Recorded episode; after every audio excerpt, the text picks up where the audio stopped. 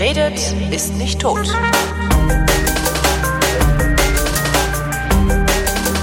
Willkommen zu einer neuen Ausgabe der Wissenschaft, worin Florian Freistetter und Holger Klein sich über Neuigkeiten aus der Welt der Wissenschaft unterhalten. Hallo Florian. Hallo Holger. Und wie immer fangen wir an mit der Frage, was gibt's Neues im Universum? Was gibt's Neues im Universum? Oh nee, anders, wir fangen, wir fangen ja. anders an. Neu im Universum, nicht ganz neu, aber ziemlich neu im Universum ist jetzt ein Werbeblock, den ich hier einfüge. Ah, ähm, okay. Ich habe das Gefühl, dass wir noch gar nicht hinreichend auf unsere gemeinsame äh, Produktion Sternbildung hingewiesen haben. Ähm, wir haben mal darauf hingewiesen, aber vielleicht noch nicht hinreichend. noch nicht sein. hinreichend, genau. Also nicht prominent genug. Darum wollte ich das jetzt mal so an den Anfang klatschen hier. Wir ähm, schreien jetzt einfach zehn Minuten Sternbildung. Genau. Wenn ihr die Sternbildung nicht abonniert, erschießen wir, was erschießen wir denn dann? Oh, den kleine, ersten kleine Außerirdischen, der in friedlicher Absicht Kontakt zur Erde sucht. Obwohl, nee, das ist ja längst passiert. Das mhm. äh, wissen ja nur die wenigsten. Nein, also der Florian und ich, wir machen einen Podcast zusammen. Ähm, das ist eine Auftragsproduktion, äh, für die äh, Spektrum uns bezahlt hat. Ähm, das heißt, äh, die veröffentlichen das auch und wir würden uns freuen, wenn ihr euch das anhören würdet. Es heißt Sternbildung. Äh, Florian erklärt mir anhand der Sternbilder, was in diesen Sternbildern denn so los ist. Ähm, allerdings nicht astrologisch, sondern astronomisch los ist. Und falls ihr Probleme mit dem Abonnement haben solltet, bitte wendet euch an Spektrum und nicht an uns. Wir haben nur abgeliefert. Also wie gesagt, ich verwende Podkicker und da funktioniert es wunderbar. Bei, Bei iTunes funktioniert es auch, soweit ich weiß. Also ja. Äh, ich weiß nicht, was da jetzt genau die Probleme sind, aber ja. Anscheinend haben manche Leute Probleme mit dem Feed, aber ich kann das nicht nachvollziehen und kann es auch technisch nicht ändern. Also wie gesagt, ja. diese Anfragen dann eher dorthin richten, wo es ist, oder installiere ich vernünftigen Kram und nicht so so, so komischen irgendwie äh, Computer-Nerd-Scheiß, den keiner versteht. den du nicht verstehst. Ja, das ist natürlich. Gut, jetzt haben wir wahrscheinlich die letzten, letzten potenziellen Hörer auch abgeschreckt. Darum habe ich ja versucht, diesen letzten potenziellen Hörer wieder ins Boot zu holen, indem ich mich ihm angebiedert habe, indem ich so getan habe, als würde ich ihn ja. verstehen. Kommen wir zum ja. restlichen Universum. Ja, was gibt's im Universum? Also wie gesagt, ich war, war jetzt, äh, wir haben jetzt schon, schon länger nicht mehr gesprochen mhm. und zwischendurch war ich äh, lange im Urlaub. Das heißt, es kann durchaus sein, dass ich einiges verpasst habe, was äh, passiert ist. Aber natürlich passiert immer so viel, dass man immer was zu erzählen hat. Wir könnten über den stellaren Eindringen sprechen. Den stellaren Eindring? Eindringling. Dringling, ah, da kommt noch ein Ling ja. hinten dran. Heißt das nicht, heißt das nicht heute politisch korrekt Eindringende? Stellare Eindringende? Ja, bist du, da habe ich noch, fangen wir lieber gar nicht an mit dem Thema. Okay. Nein, das ist eine Geschichte, die gerade, die gerade rumgeht. Äh, die, die, die üblichen, äh, die üblichen Verdächtigen im medialen Bereich machen natürlich wieder hier die, die äh, absurden Schlagzeilen zum Thema. Also meine Lieblingsschlagzeile ist aus Business Insider. Uh -huh. Das kennst, war das, war das nicht mal irgendwie eine seriöse Zeitung ich oder sowas? Keine oder? Ahnung. Ich, oder das war die Financial Times oder sowas, oder? Nicht die, die, dieses Medium, ich kenne es als Online-Medium, ist mir jetzt schon einige Male als äh, wirklich, also so als, als hysterische Schlagzeilenschleuder aufgefallen, also so wie auf, auf, auf, auf Focus Online-Niveau ungefähr. Also das war bis jetzt immer so der, der Negativstandard, was diese bescheuerten Wissenschaftsschlagzeilen angeht, aber jetzt habe ich schon ein paar Mal Business Insider bekommen und hier lautet die Schlagzeile der Geschichte, die ich jetzt euch erzählen wollte, lautet, vor 70.000 Jahren hat ein außerirdischer Stern unser Sonnensystem berührt. Nein! Die, Alles ist voll verbrannt. hat ein ausländischer Stern das Sonnensystem berührt. Die Folgen sind heute noch spürbar. Das ist die Schlagzeile, ja. ja. Also ein außerirdischer. ja, also das, das, das finde ich aber super. Das wäre ja noch nicht bei mir eingefallen, um dich zu trollen. So ein Mist.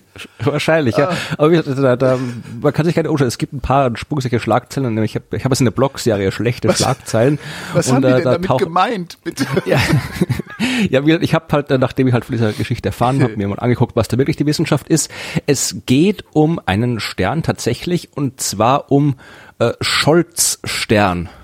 Scholz, finde ich gut. Scholz, schöner deutscher Name. Nee, also es ist nicht der offizielle Name, weil das ist, Sterne haben ja keine offiziellen Namen, äh, außer die, die ganz alt sind, also die die alten arabischen oder irgendwie griechischen mhm. Namen und so weiter. Äh, mittlerweile haben sie alle nur Katalognummern und manche kriegen halt, wenn sie halt auf irgendeine Art und Weise prominent sind, kriegen halt dann irgendwie noch so eine Art ja, inoffiziellen Namen und in dem Fall ist der Stern von, boah, war Scholz, ich weiß gar nicht, wo der herkommt, also aus Deutschland, aber ich glaube, der ist vom irgendeinem Max-Planck-Institut oder sowas, der diesen Stern auf jeden Fall, ich gucke einfach mal, der diesen Stern ähm, 2013 entdeckt hat. Äh, äh, Ralf Dieter Scholz, Leibniz-Institut für Astrophysik Potsdam. Ah ja.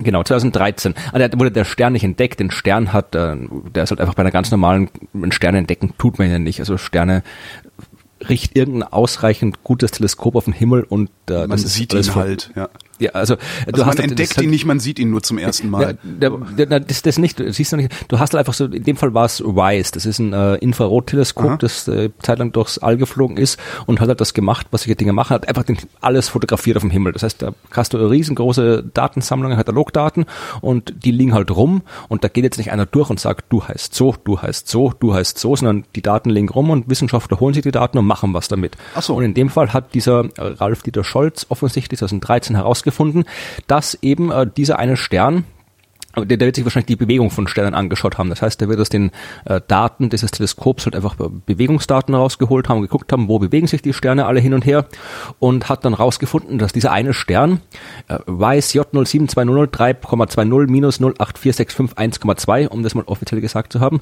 wie er offiziell heißt, dass dieser Stern äh, früher sich dem Sonnensystem angenähert hat. Denn es gibt ja, Sterne bewegen sich ja mhm. und äh, zwar auf äh, sehr durchaus schnell. Also unsere Sonne bewegt sich was hat die für eine Geschwindigkeit?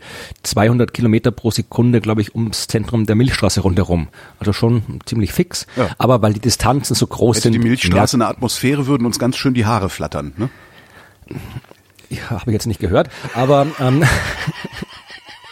aber weil das, weil halt einfach so viel Gegend im, äh, im, im Universum ist, merkt man die Bewegung der Sterne nur über sehr, sehr lange Zeiträume. Das heißt, man kann jetzt nicht zuschauen, wie die sich am Himmel bewegen, sondern muss da wirklich eben sehr, sehr lange beobachten, sehr, sehr genau beobachten oder halt Computersimulationen machen. Kann man ja machen. Einfach äh, reinstecken in, in, in Computer, Gravitationsgleichungen und so weiter nehmen und dann gucken, wo gehen die hin, wo waren die. Und bei dem Stern hat man festgestellt, dass der anscheinend früher mal nahe am Sonnensystem war. Und nahe heißt in dem Fall ungefähr 50.000 astronomische Einheiten, also 50 mal die Entfernung zwischen äh, Erde und Sonne. Also mhm. das sind, ich weiß gar nicht, wie viele Lichtjahre das sind. Das sind äh, also acht Lichtminuten sind es, ne? Ja, acht, also 80 Minuten ist eine astronomische Einheit, ja. ja. ja. Und die, diese 50 sind, ich glaube, das müsste so, äh, ich glaube, die, die müssten, also die Ortsche Wolke, ja, also wirklich das, das letzte Ende des Sonnensystems, das ist so bei, bei 20.000 äh, Licht, äh, 20.000 astronomische Einheiten, also das ist ja, also es werden so zwei Lichtjahre sein, schätze ich mhm. mal jetzt ganz grob. Wahrscheinlich ist es falsch, aber ich bin es nicht gewohnt, als, als Himmelsmechaniker bin ich nicht gewohnt, mit Lichtjahren zu rechnen. Wir haben immer nur die astronomischen Einheiten bei uns. Aber es ist, war auf jeden Fall weit, weit weg. Also der ist jetzt nicht hier irgendwo, irgendwo an der Sonne vorbeigeschrammt und der ist auch nicht irgendwie hier äh, durch, durch die Planeten durchgerauscht, dieser Stern, sondern war wirklich eben weit, weit draußen, äh, äh weit weg. Genauso wie eben Proxima Centauri, der aktuell sonnennächste Stern, der ist eben vier Lichtjahre weit weg. Und äh, in dem Fall, so ich muss das jetzt kurz mal hier eintippen, sonst kann ich das wirklich nicht erzählen. Umrechnen. Weißt du? Ach so, Lichtjahre in, ja, ja. Ja, ja genau. Also hier 50.000 Lichtjahre, schau, ich wirklich recht habe. Da schau, habe ich mich doch ein bisschen verschätzt. War 0,8 Lichtjahre, okay? Mhm. Also weniger als ein Lichtjahr und äh, Proxima Centauri, der derzeit äh, nächste Stern, also aktuell äh, sonnennächste Stern, ist eben vier Lichtjahre weit weg. Aber wie gesagt, es waren auch früher schon mal Sterne näher dran. Äh, es werden andere Sterne in Zukunft werden andere Sterne der Sonne näher sein als Proxima Centauri. Also dass Sterne mal näher vorbeikommen, ist jetzt nicht so. Das war noch keine große Neuigkeit. In dem Fall 2013 war es die Neuigkeit, dass ähm, wollte gerade fragen. Dass eben der, der aktuell bekannteste, äh, der aktuell nächste bekannte Stern ist, der vorbeigekommen ist. Also das war, mhm. man hat von, das war quasi so ein neuer Rekordhalter für die äh, äh, Annäherung in der Vergangenheit. Und vor allem auch in dem Fall war es eine Vergangenheit, die quasi aus astronomischer Sicht nicht weit äh, äh entfernt ist, weil 70.000 Jahre ist jetzt nicht so viel für einen Astronomen. Das heißt, ja. dass vor 70.000 Jahren ein Stern so nah dran war, das war schon eine interessante Aber er hat Neuigkeit. nicht unser Sonnensystem berührt, oder? Es kommt darauf an, wie du halt berühren definierst. Also dort, wo er vorbeigeflogen ist, eben in diesen 50.000 astronomischen Einheiten, das könnte man sagen, das ist, wir, sagen wir mal, an, an der äußeren Grenze. Es ist ein bisschen immer schwierig zu sagen, wo hört das Sonnensystem auf. Ich habe mal gehört, an der Heliopause. Ja, das gibt verschiedene, das ist ja immer, da habe ich mir auch schon oft genug drüber geärgert und aufgeregt. Mhm. Immer wenn irgendwie die, die, die Voyager-Raumsonden genau. eine neue dachte, das war, ja, der Raum hat das Sonnensystem verlassen. Ich habe mir mal schon eine Übersicht gemacht, irgendwie über die letzten Jahrzehnte hinweg, irgendwie die, die alle paar Jahre gibt es eine Schlagzeile, Voyager hat das Sonnensystem verlassen. Es kommt immer darauf an, was du jetzt als Sonnensystem definierst. Du kannst einerseits sagen, Sonnensystem ist das, was durch die also du kannst es quasi elektromagnetisch ja. definieren, ja. Das also ist ja, dort, glaube ich, diese Heliopause, ne? Genau, dort, wo halt äh, die, die Sonne quasi mit ihrer, mit ihrer Licht, also Sonnenstrahlung und auch die vor allem der Sonnenwind, also die ganzen mhm. Teilchen, der ganze Krempel, den die Sonne ins Weltall hinaus pustet, ähm, das machen alle Sterne, ja. Und dort, wo quasi die die Menge an, an, an Sonnenwind so wenig geworden ist, sich so verdünnt hat, dass du es quasi nicht mehr merkst, weil es sich quasi mit dem, mit dem ganzen anderen Kram, der von anderen Sternen kommt, quasi vermischt hat. Also mhm. dort, wo der, wo der Sonnenwind so schwach geworden ist, dass er nicht mehr auffällt im interstellaren äh, Bereich, dort ist die Heliopause. Das ist halt wirklich ungefähr so bei, es ist auch keine, keine fixe Grenze, die ist variabel, die ist mal näher, mal weniger äh, weit weg von der Sonne. Das ist halt irgendwie so bei, bei 100, 120, 130 astronomische Einheiten. Mhm. Und da ist Voyager halt durch. Aber wir kennen genug Asteroiden, Asteroiden zum Beispiel, die weiter draußen um die Sonne kreisen und die gravitativ an die Sonne gebunden sind. Ja, also wir kennen Asteroiden, die sind irgendwie 1000 astronomische Einheiten weit weg. Oder, äh, ja, ich glaube 1000 ungefähr, so die Größenordnung ist das weiteste. Also äh, wir wissen, dass es Kometen gibt, die sich noch viel weiter von der Sonne entfernen und trotzdem noch an die Sonne gebunden sind. Mhm. Das heißt, die Gravitations äh, Kraft, die reicht noch viel weiter. Und äh, es gibt halt, äh, wenn du das nimmst, also wenn du sagst, das Sonnensystem ist alles, was äh, gravitativ an die Sonne gebunden ist, dann kommst du eben wirklich so auf diese 10, 20.000 astronomische Einheiten, eben äh, was eben dann als Ortsche Wolke bezeichnet ist, ja. aber weil wir eben noch nicht, äh, wir kennen halt nicht äh, alle Objekte da draußen. Wir kennen eigentlich noch kein Objekt aus der Ortschen Wolke. Wir wissen indirekt, dass sie da ist, aber haben sie direkt noch nicht beobachtet. Ach, tatsächlich? Das heißt, hm. und jetzt habe ich auch noch das Gefühl, als hättest du mir das auch schon mal gesagt und ich wäre genauso verblüfft gewesen. Es kann gut sein, dass wir, dass wir äh, schon mal über die Ortsche Wolke geredet haben. Äh, ich kann mal, ich kann da was verlinken in den Show Notes, wo mehr drin steht, aber äh, wie gesagt, die sind halt einfach, äh, da, da, da ist halt äh, kein großes Zeug, das sind vielleicht irgendwie ein paar kleinere Planeten, das sind vielleicht ein paar, äh, das sind jede Menge Billionen äh, kleine Asteroiden, aber nichts, was von selbst leuchtet mhm. und äh, das reflektiert nur ganz schwach das Sonnenlicht, das heißt, die sind einfach schwer zu entdecken, die Dinger. Und äh, insofern bewegt sich auch recht langsam, das heißt schwer zu identifizieren. Das heißt, äh, wir wissen indirekt, dass sie da sein müssen, weil da eben Kometen rauskommen und so weiter. Also die Kometen, die wir sehen, müssen irgendwo herkommen. Ja. ja. Und äh, die Quelle ist eben diese Ortsche Wolke und auch aus, aus Simulationen von Planetenentstehung wissen wir, dass sie da sein muss und so weiter. Also wir wissen, dass sie da sein muss. Wir sehen sowas auch bei anderen Sternen, aber eben wir haben jetzt unsere eigene Ortsche Wolke nicht äh, vollständig kartografiert. Mhm. Das wird auch äh, lange Zeit nicht funktionieren. Aber wir wissen eben, dass sie da ist und das ist halt irgendwie so 20, 30.000 astronomische Einheiten. Irgendwo da wird, wird der Punkt sein, wo halt dann quasi die, der gravitative Einfluss der Sonne zu Ende ist. Und da kann es durchaus sein, dass eben, wenn so ein Stern äh, 50.000 astronomischen Einheiten vorbeifliegt, dann kann der äh, tatsächlich eben mit seiner Gravitationskraft da ein paar Trümmer stören. Also der kann mhm. einfach, dann, dann fliegt er da draußen vorbei und dann kriegen ein paar von den Asteroiden irgendwie so einen gravitativen Schubs und die Bahnen ändern sich und dann können die halt irgendwo was anderes machen, als sie vorher gemacht haben. Ja, also dann die, schlagen die sie auf der Erde ein. Das ist eine der Möglichkeiten, aber wie gesagt, äh, die werden einfach generell ändern sich die Bahnen was sie da genau machen. Also ja. in den meisten Fällen werden sie halt einfach halt auf anderen Bahnen weit weg um die Sonne kreisen als vorher. Aber es kann natürlich auch sein, dass äh, dann äh, äh die näher an die Sonne kommen, also aus den äußeren Regionen quasi weiter reingeschubst werden. Äh, wir wissen, dass äh, es gab mal so diese Hypothese von Nemesis, dem, dem, mhm. Äh, der, der, dem Sonnen, quasi, dass die Sonne ein Doppelstern ist, was jetzt nicht es ist wieder, ja, die ist viel zu lang, die Geschichte, um die jetzt noch zu erzählen. Aber kann ich auch was verlinken dazu. Es gab lange Zeit die sehr plausible Hypothese, dass die Sonne eben ein Doppelstern ist und der Partnerstern der Sonne ist eben weit weg und sehr klein und sehr lichtschwach Aha. und äh, stört eben periodisch die Ortsche Wolke, weswegen es periodisch zu äh, quasi verstärkten äh, Kometenaufkommen im inneren Sonnensystem kommt, dann eben auch zu verstärkten Asteroideneinschlägen, äh, weil man eben früher dachte, dass man so eine Periode von 26 Millionen Jahren bei Massensternen Sterben auf der Erde gesehen hat und sich überlegt hat, wo das herkommen kann. Äh, ah, okay, ah, ja, ja, okay, jetzt verstehe ich. Ich habe mich gerade gefragt, wie kommt man auf so eine Idee? Ja. Aber ja. Hm? Ja, aber das Ding ist also, dass man jetzt, also diese, diese Periodizität ist mittlerweile mit besseren Daten, also das war so eine Theorie aus den 80ern. Mhm. Äh, mittlerweile weiß man, dass diese Periodizität ist nicht mehr ganz so stark, wie wir eigentlich dachte, das ist. Und vor allem wissen wir, mittlerweile haben wir Daten, äh, und wissen, dass, also wenn, wenn, wenn es Nemesis gibt, hätten wir es gefunden. Weil mhm. die Teleskope, die Durchmusterungen, die wir gemacht haben mit den neuen Sonden, mit, mit WISE und mit Gaia und all diese ganzen äh, Astrometrie-Missionen, die solche äh, Kataloge machen, da hätten wir Nemesis entdeckt, wenn sie, wenn sie da gewesen ja. wäre. Das heißt, wir wissen, das ist nicht der Fall. Aber wie gesagt, also dass das äh, ein Stern vorbeifliegt und äh, dann irgendwie Dwarche Wolke schaut, das ist äh, äh ist jetzt absolut plausibel und nichts, also etwas, mit dem man durchaus rechnet. Äh, als dieser Stern entdeckt wurde, 2015 danach, gab es eine Arbeit, wo eben äh, Wissenschaftler von den USA, glaube ich, ja, aus den USA, die haben halt geschrieben, ja, also der, dass das da vermutlich nicht viel passieren wird, also nicht viel passiert ist, ist ja schon vorbei, der Vorbeiflug, ja. Mhm. Äh, und jetzt diese, diese neue Arbeit, die äh, passiert ist, das waren Wissenschaftler von, wo warten die schon wieder her?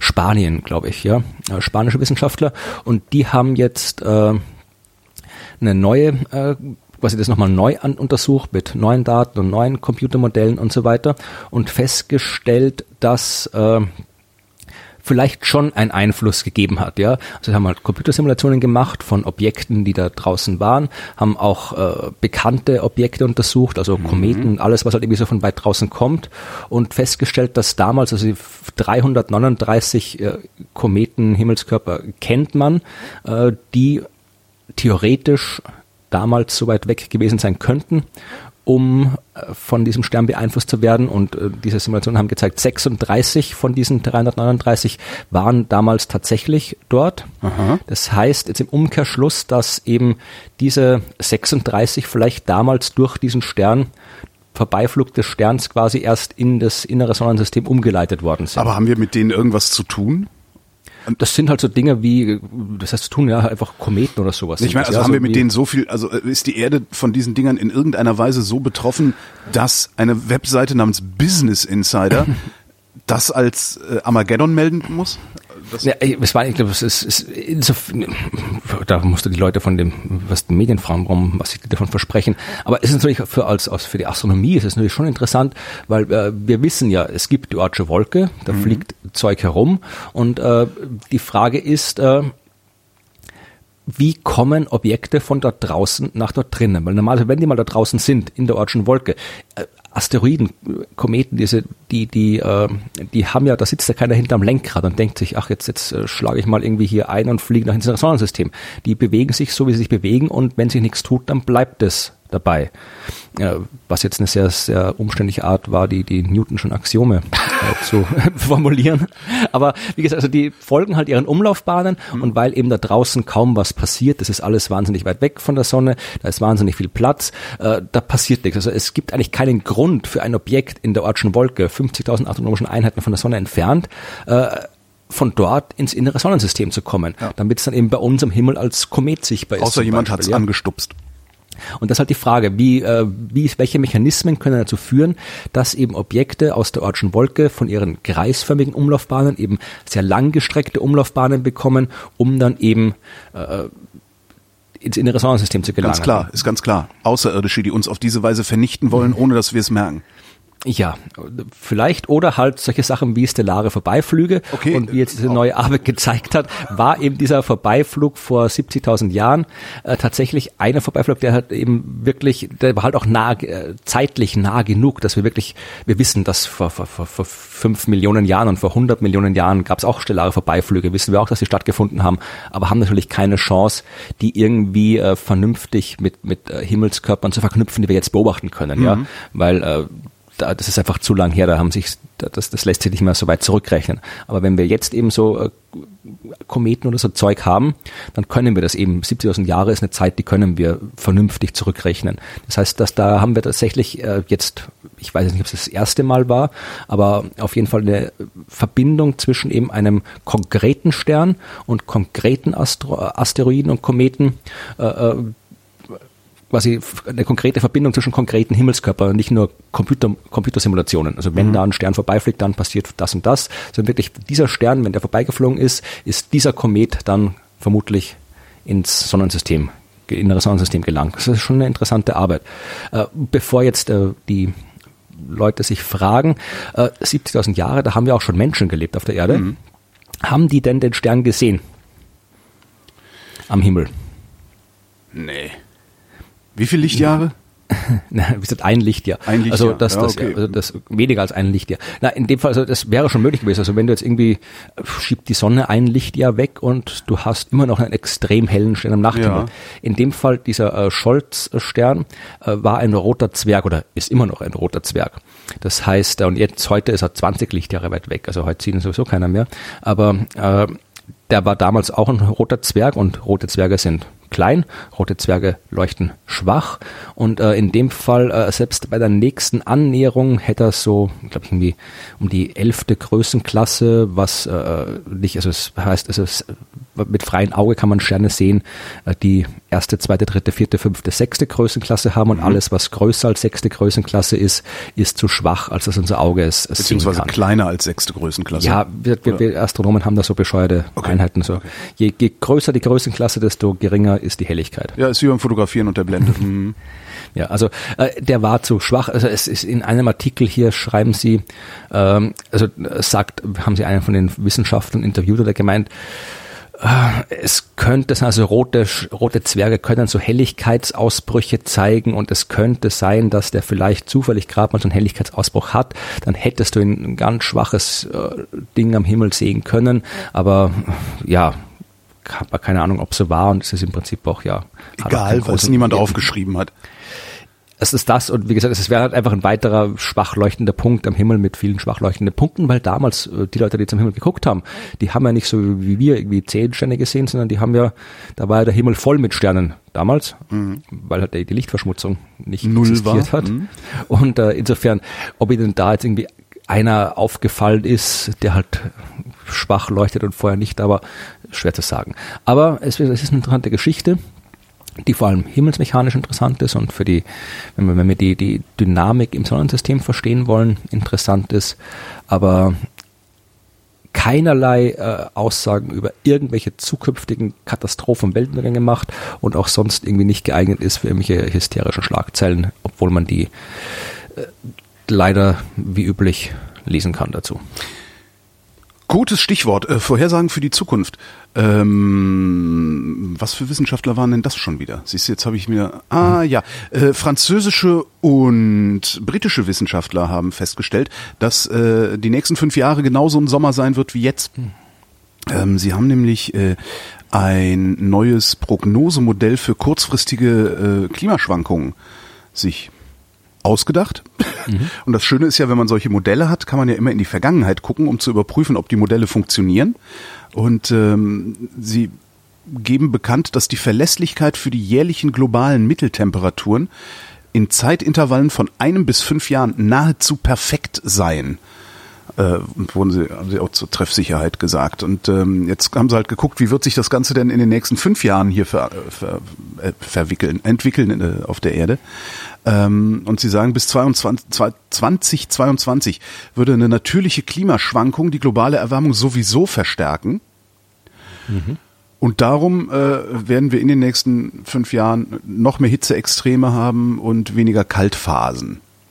Ja, also mehr Erderwärmung als eigentlich erwartet in den nächsten fünf Jahren, sagen die. Das müsste man sich jetzt dann natürlich auch mal angucken in den nächsten fünf Jahren.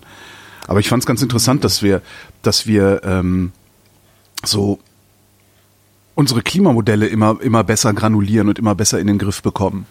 Also sie haben ja jetzt auch, hatte ich gelesen, weiß hast du das mitbekommen, dass sie, warte mal, Klimamodelle jetzt haben, die nicht in die Zukunft vorhersagen, was passieren würde, wenn es sich so weiterentwickelt, sondern in die Vergangenheit gucken und sagen, wie hätte es sich eigentlich entwickelt? Also wie wäre das Wetter heute, mhm. wenn es den menschengemachten Klimawandel nicht in der Form äh, gegeben hätte, wie er vorhanden ist? Ja, gut, das fand das, ich auch das, sehr interessant. Jetzt nicht, weil das ist ja, wenn du ein Modell hast, ja. Äh, das quasi die, die, die äh, Gegenwart abbilden kann, dann, dann ist das eigentlich normal, dass sowas kann. Also ich kann das, ich weiß jetzt, ich kann jetzt nicht die Klimamodelle, mit denen kenne ich mich nicht aus, aber ich kenne äh, die, die Modelle von, den, von der Astronomie, da haben wir es ja genauso. Also, da ja. machen wir im Prinzip auch genau sowas. Also haben wir früher gemacht. Also äh, wenn du jetzt irgendwie die Planeten im Sonnensystem hast, was, wie, wie sieht's in irgendwie einer Milliarde Jahre aus? Kann mhm. da irgendwie die Venus mit dem Merkur kollidieren oder sowas? Oder was wäre, haben wir auch gerechnet, irgendwie, was wäre, wenn die, wenn die, wenn der Mars so groß wie die Erde ist? Ja. wird es dann ausschauen. Also genau solche Sachen rechnet man halt mit Modellen. Das, das, das, sowas, sowas haben wir oft genug gemacht, ja. Ist, also, was ist dabei rausgekommen? Das stelle ich mir ganz lustig vor. Puh, ist eine gute Frage. Also äh, ich, das, im Wesentlichen war es so eine Studie, wir haben es jetzt nicht irgendwie gemacht, weil es cool klingt, sondern es war halt eine Studie, das war noch in der Anfangszeit mit der ganzen Exoplanetengeschichte. Mhm. Äh, und äh, wir haben halt, wollten einfach gucken, äh, damals konnte man ja wirklich nur große äh, Planeten finden, also wirklich so Gasplaneten von Jupiter an aufwärts und solche Sachen. Und den ganzen Kleinkram, irgendwie Mars, Erde und so weiter, große Exoplaneten, die man heute finden kann, konnte man damals auch nicht finden, also damals, irgendwie Ende der 90er Jahre, also jetzt noch nicht so lange her. Und äh, wir haben halt Computersimulationen gemacht, um halt einfach zu gucken, äh, wir sind davon ausgegangen, dass es eben Planeten gibt, äh, so groß wie die Erde, so groß wie der Mars, das nicht so, dass das nicht alles so sein muss wie bei uns. Also es muss nicht sein irgendwie äh, ein kleiner wie der Mars, zwei große wie Erde und Venus und ein ganz kleiner wie Merkur, sondern die können ja irgendwie sein. Mhm. Und wie wird ein Sonnensystem aussehen, wo halt irgendwie vielleicht äh, zwei oder drei erdgroße Planeten sind und wir haben halt immer unser das Sonnensystem als Ausgang genommen, weil anderes hatten wir nicht und haben halt da am, im Sonnensystem an allen möglichen Schrauben gedreht, um mal zu gucken, wie sich das alles verändert. Also Mars größer gemacht, den Jupiter weggetan, hingetan, äh, so weiter. Also einfach mal alle Schrauben gedreht und geguckt, was, was ist da für Variation in der Dynamik drin. Mhm. Aber was da genau rauskommt, weiß ich ehrlich. Ich müsste jetzt nochmal googeln, wann, was für ein Paper das war. Das habe hab ich sicher schon irgendwie 2000 oder 2001 veröffentlicht. Das ist schon ewig her. Hm. Es war auf jeden Fall interessant genug, dass man es publizieren konnte, aber auf jeden Fall ist keine, nichts, was irgendwie jetzt äh, große dramatische Schlagzeilen machen hätte können. Also, ja, wie denn auch immer, der Mars ist so groß, wie er ist, da hat sich nichts dran geändert. Aber dass das, äh, jetzt aufs Thema zurückzukommen, dass Leute, die Dinge modellieren, äh, die, das ist ja kein, kein starres, fix verdrahtetes Modell, sondern du machst ja ein Modell gerade deswegen, um an allen möglichen Schrauben drehen zu können. Insofern hätte es mich eigentlich eher überrascht, wenn mit den, wenn man mit den Modellen der Klimawissenschaft sowas nicht machen hätte können, eben herauszufinden, wie wäre das Klima heute, wenn wir damals was anderes gemacht hätten. Also das ist eigentlich ein Feature, das jedes Modell haben muss, wenn es vernünftig funktionieren will, dass man sowas machen kann sollte sich meine Stimme ein wenig verändert haben. Ähm, ich hatte gerade einen fürchterlichen Hustenanfall, währenddessen ich mich gemutet habe. Das äh, regelt sich jetzt gleich alles wieder ein. Okay, dann kommen wir zur nächsten Prognose. ja. ähm, schwedische Wissenschaftler haben festgestellt, dass man Krisenherde in Afrika vorhersagen kann. Und okay. zwar gibt es ein äh, System, das heißt Violence Early Warning System. Ähm, die gucken, entschuldige. Ja. Verdammt nochmal. Ah. Die gucken einmal im Monat, ähm, also die gucken. Deren Algorithmus guckt einmal im Monat auf Afrika und äh, guckt, wie wahrscheinlich bewaffnete Zwischenfälle sind. Ähm, und dabei granulieren die auf 50 mal 50 Kilometer. Also die haben Afrika in 50 mal 50 Kilometer große Quadrate unterteilt. Und ähm, versuchen so viele Daten wie möglich aus allen möglichen Datenbanken zu kriegen, Bevölkerungsdichte, äh, äh, Medienberichte aus der Region und sowas alles und können daraus daraus dann ableiten, äh, wo es als nächstes zu bewaffneten Konflikten kommen wird. Allerdings nur, wenn es wiederkehrende Konflikte sind. Also wenn es schon brodelt sozusagen, dann können sie gucken und können sagen, wahrscheinlich wird es da als nächstes wieder rund gehen. Im Moment prognostizieren sie Mali, Nigeria und Kongo, also Demokratische Republik Kongo. Ähm, was sie nicht vorhersagen können, was ich auch ein bisschen gruselig fände, ist, ist Revolution. Also wenn so aus dem Nichts irgendwie plötzlich was hochbrodelt. Und das Interessante dabei fand ich, das scheinen, also wenn ich das richtig verstanden habe, ist das, sind das ähnliche Algorithmen, die da arbeiten, wie auch Geheimdienste sie benutzen. Allerdings, Klar, die wollen das ja auch wissen. Eben. Allerdings ist dieses Violence Early Warning System äh, offen. Also da kann man, da kann halt jeder reingucken ähm, und äh, auch ja dann letztendlich mit dem richtigen Know-how äh, mitdiskutieren, wie man vielleicht das verfeinern könnte, verbessern könnte, was für Daten man da noch einfließen lassen kann und so. Finde ich eigentlich eine ganz spannende Sache. Also demnächst geht's ja, wieder rund in Mali, Nigeria und Demrep Kongo. Ja, müssen wir gucken, ob es funktioniert auch, also ob das noch stimmt, was die vorher sagen. Ja, das ist halt das, äh, äh ja, ja, da muss man halt mal gucken dann, ja. Gut, gehen wir von der Gewalt zu einem ganz anderen Thema, nämlich zur Liebe. Ah. Ähm, du bist ja kein Single. Nein. Äh, ja. ja. ich naja. bin kein Single, ja. Du bist in einer, einer äh, ernsten Beziehung. Ja. Also du bist vielleicht albern, aber ja. albern in einer ernsten Beziehung. Genau. In einer, genau. genau. ja, äh, ich ja nicht, also ich bin ja, äh, ja. Single und äh, nutze diese Gelegenheit hier zu dein machen, kein Herzblatt. Ähm, ich habe hier eine, eine andere Arbeit, die äh, auch jetzt kürzlich in den Medien rumging und zwar eine äh, Studie äh, eines Wissenschaftlers aus Zypern, glaube ich, der erklärt hat, warum Männer Single sind. Äh, weil sie keine Frau finden. Ja. Das ist ja ein, einer, ein wirklich ein guter Grund. Es sei denn, sie man, muss nicht unbedingt Frauen finden, aber das ist, glaube ich, in dem Fall. Ja, okay, noch, das, also, ist, ja, ist nicht berücksichtigt worden und ja, nee, aber die, ich sage noch gleich noch was zu der Studie. Aber äh, es war halt irgendwie, es ist eine Studie, die halt wirklich äh, sehr, sehr oft ich schon in diversen sozialen Medien gefunden habe. Und äh, sind, ich habe jetzt gerade die Seite mit den, mit den Gründen, glaube ich, zugemacht. Was auch egal ist, aber die Studie ist, äh, die besteht, also das, es ist, es ist eine schlechte Studie. Also das ich einfach dazu. Vor allem, also die, die bestand darin, dass der Typ äh, hat äh, auf äh, Reddit Leute gefragt, also na, er hat einen Reddit-Post analysiert und der Reddit-Post bestand aus einen. der Frage, Leute, warum, warum seid ihr Single? Und dann haben halt da Unmenge Leute darauf geantwortet und diese Antworten hat er halt dann klassifiziert. Oh, wow. Ja, und ähm, ich habe jetzt, ich habe die Seite zugemacht, wo drauf, wo die, wo die Top Ten gestanden, das war also eher der einen irgendwie, äh, fühlen sich irgendwie, sind zu, sind zu hässlich oder zu schüchtern oder zu introvertiert und äh, oder zu dick und äh, ganzen Kram.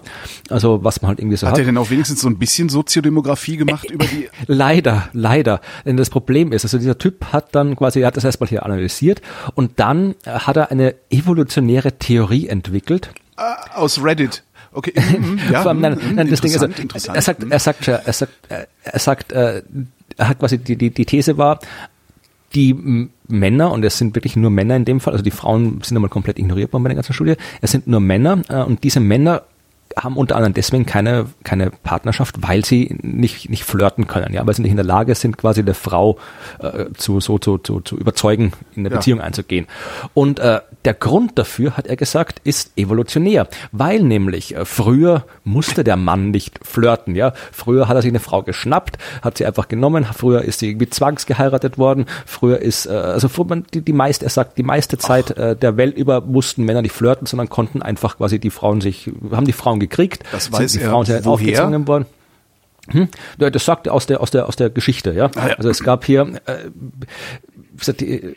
mit heute ist ja das quasi in der Gegenwart äh, können Männer eben gibt es eben keine keine keine äh, Zwangsheiraten mehr. Mhm. Äh, sie können keine keine Frauen mich einfach überholen, sondern sie müssen sich quasi jetzt selbst bemühen, eine ja. Partnerin zu finden. Und das können sie halt nicht evolutionär. Mhm. Und deswegen äh, kriegen sie keine Frauen.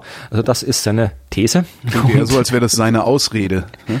So ungefähr. Also der Typ, ich habe da ein bisschen recherchiert, hat auch schon mal eine, eine frühere Studie gemacht und äh, wo er erklären wollte, äh, warum es äh, lesbische Frauen gibt. Und äh, die Antwort Lass mich raten, ist, ist evolutionär, weil, weil die Männer sich ja. früher nicht.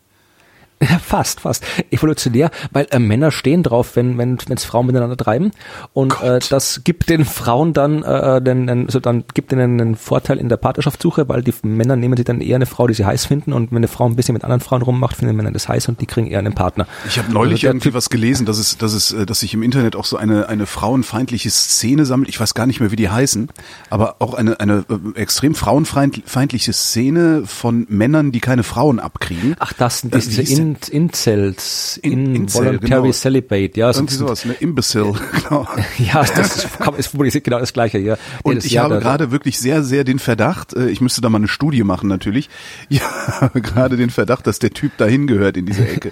so ungefähr, ja. Also das ist, äh, die ist halt, äh, ich, es gibt ja ein paar äh, Artikel, äh, wo halt das entsprechend, das entsprechend äh, eingeordnet wurde und erklärt wurde, dass das jetzt hier auch wenn es in einem Journal veröffentlicht worden ist, also das, das stammt aus der Zeitschrift äh, Evolu Evolutionary Psychological Science. Ich dachte, Peter Moosleitners interessantes Magazin. Nein, also vielleicht ist es, ich, das ist ja, also es ist der Artikel, der Fachartikel heißt Why Men Stay Single Evidence from Reddit. Ja, okay, das ist dann so auf so einem Bachelor-Niveau wahrscheinlich. Irgendwie Evidence from Reddit ist halt, ja. Ne, der Typ, der Typ ist, ist, der, der ist, was ist denn der? Der ist, äh, der hat schon, der, der hat irgendwie eine Professur oder sonst Nein, ich meine, das, das, also das Studi also die Studie selbst ist dann eher, eher, also. eher sowas, sowas machst du ja für eine Bachelorarbeit irgendwie, dass du dir einen winzig kleinen Ausschnitt eines winzig kleinen Ausschnitts anguckst und da dann auch noch nicht mal verblindest oder irgendwie sowas ja, machst. Also, äh, ja. aber selbst bei der Bachelorarbeit hast du hoffentlich einen Betreuer oder eine Betreuerin, die dann sagt, und hier, das ist jetzt hier scheiße, was du treibst, ja. Also ja. der Typ arbeitet auf der, obwohl, der, na, wenn ich gerade hier ein Bild sehe von dem, äh, der schaut noch nicht alt genug aus. Aber er ist auf jeden Fall Doktor, ja. Also Associate Professor an der Universität Nicosia. Naja, guck dir mal an, wie viele in der AfD akademische Titel haben. Ne? Da muss man jetzt ja. nicht, also da, da wollen wir mal die Kirche im Dorf lassen. Ja.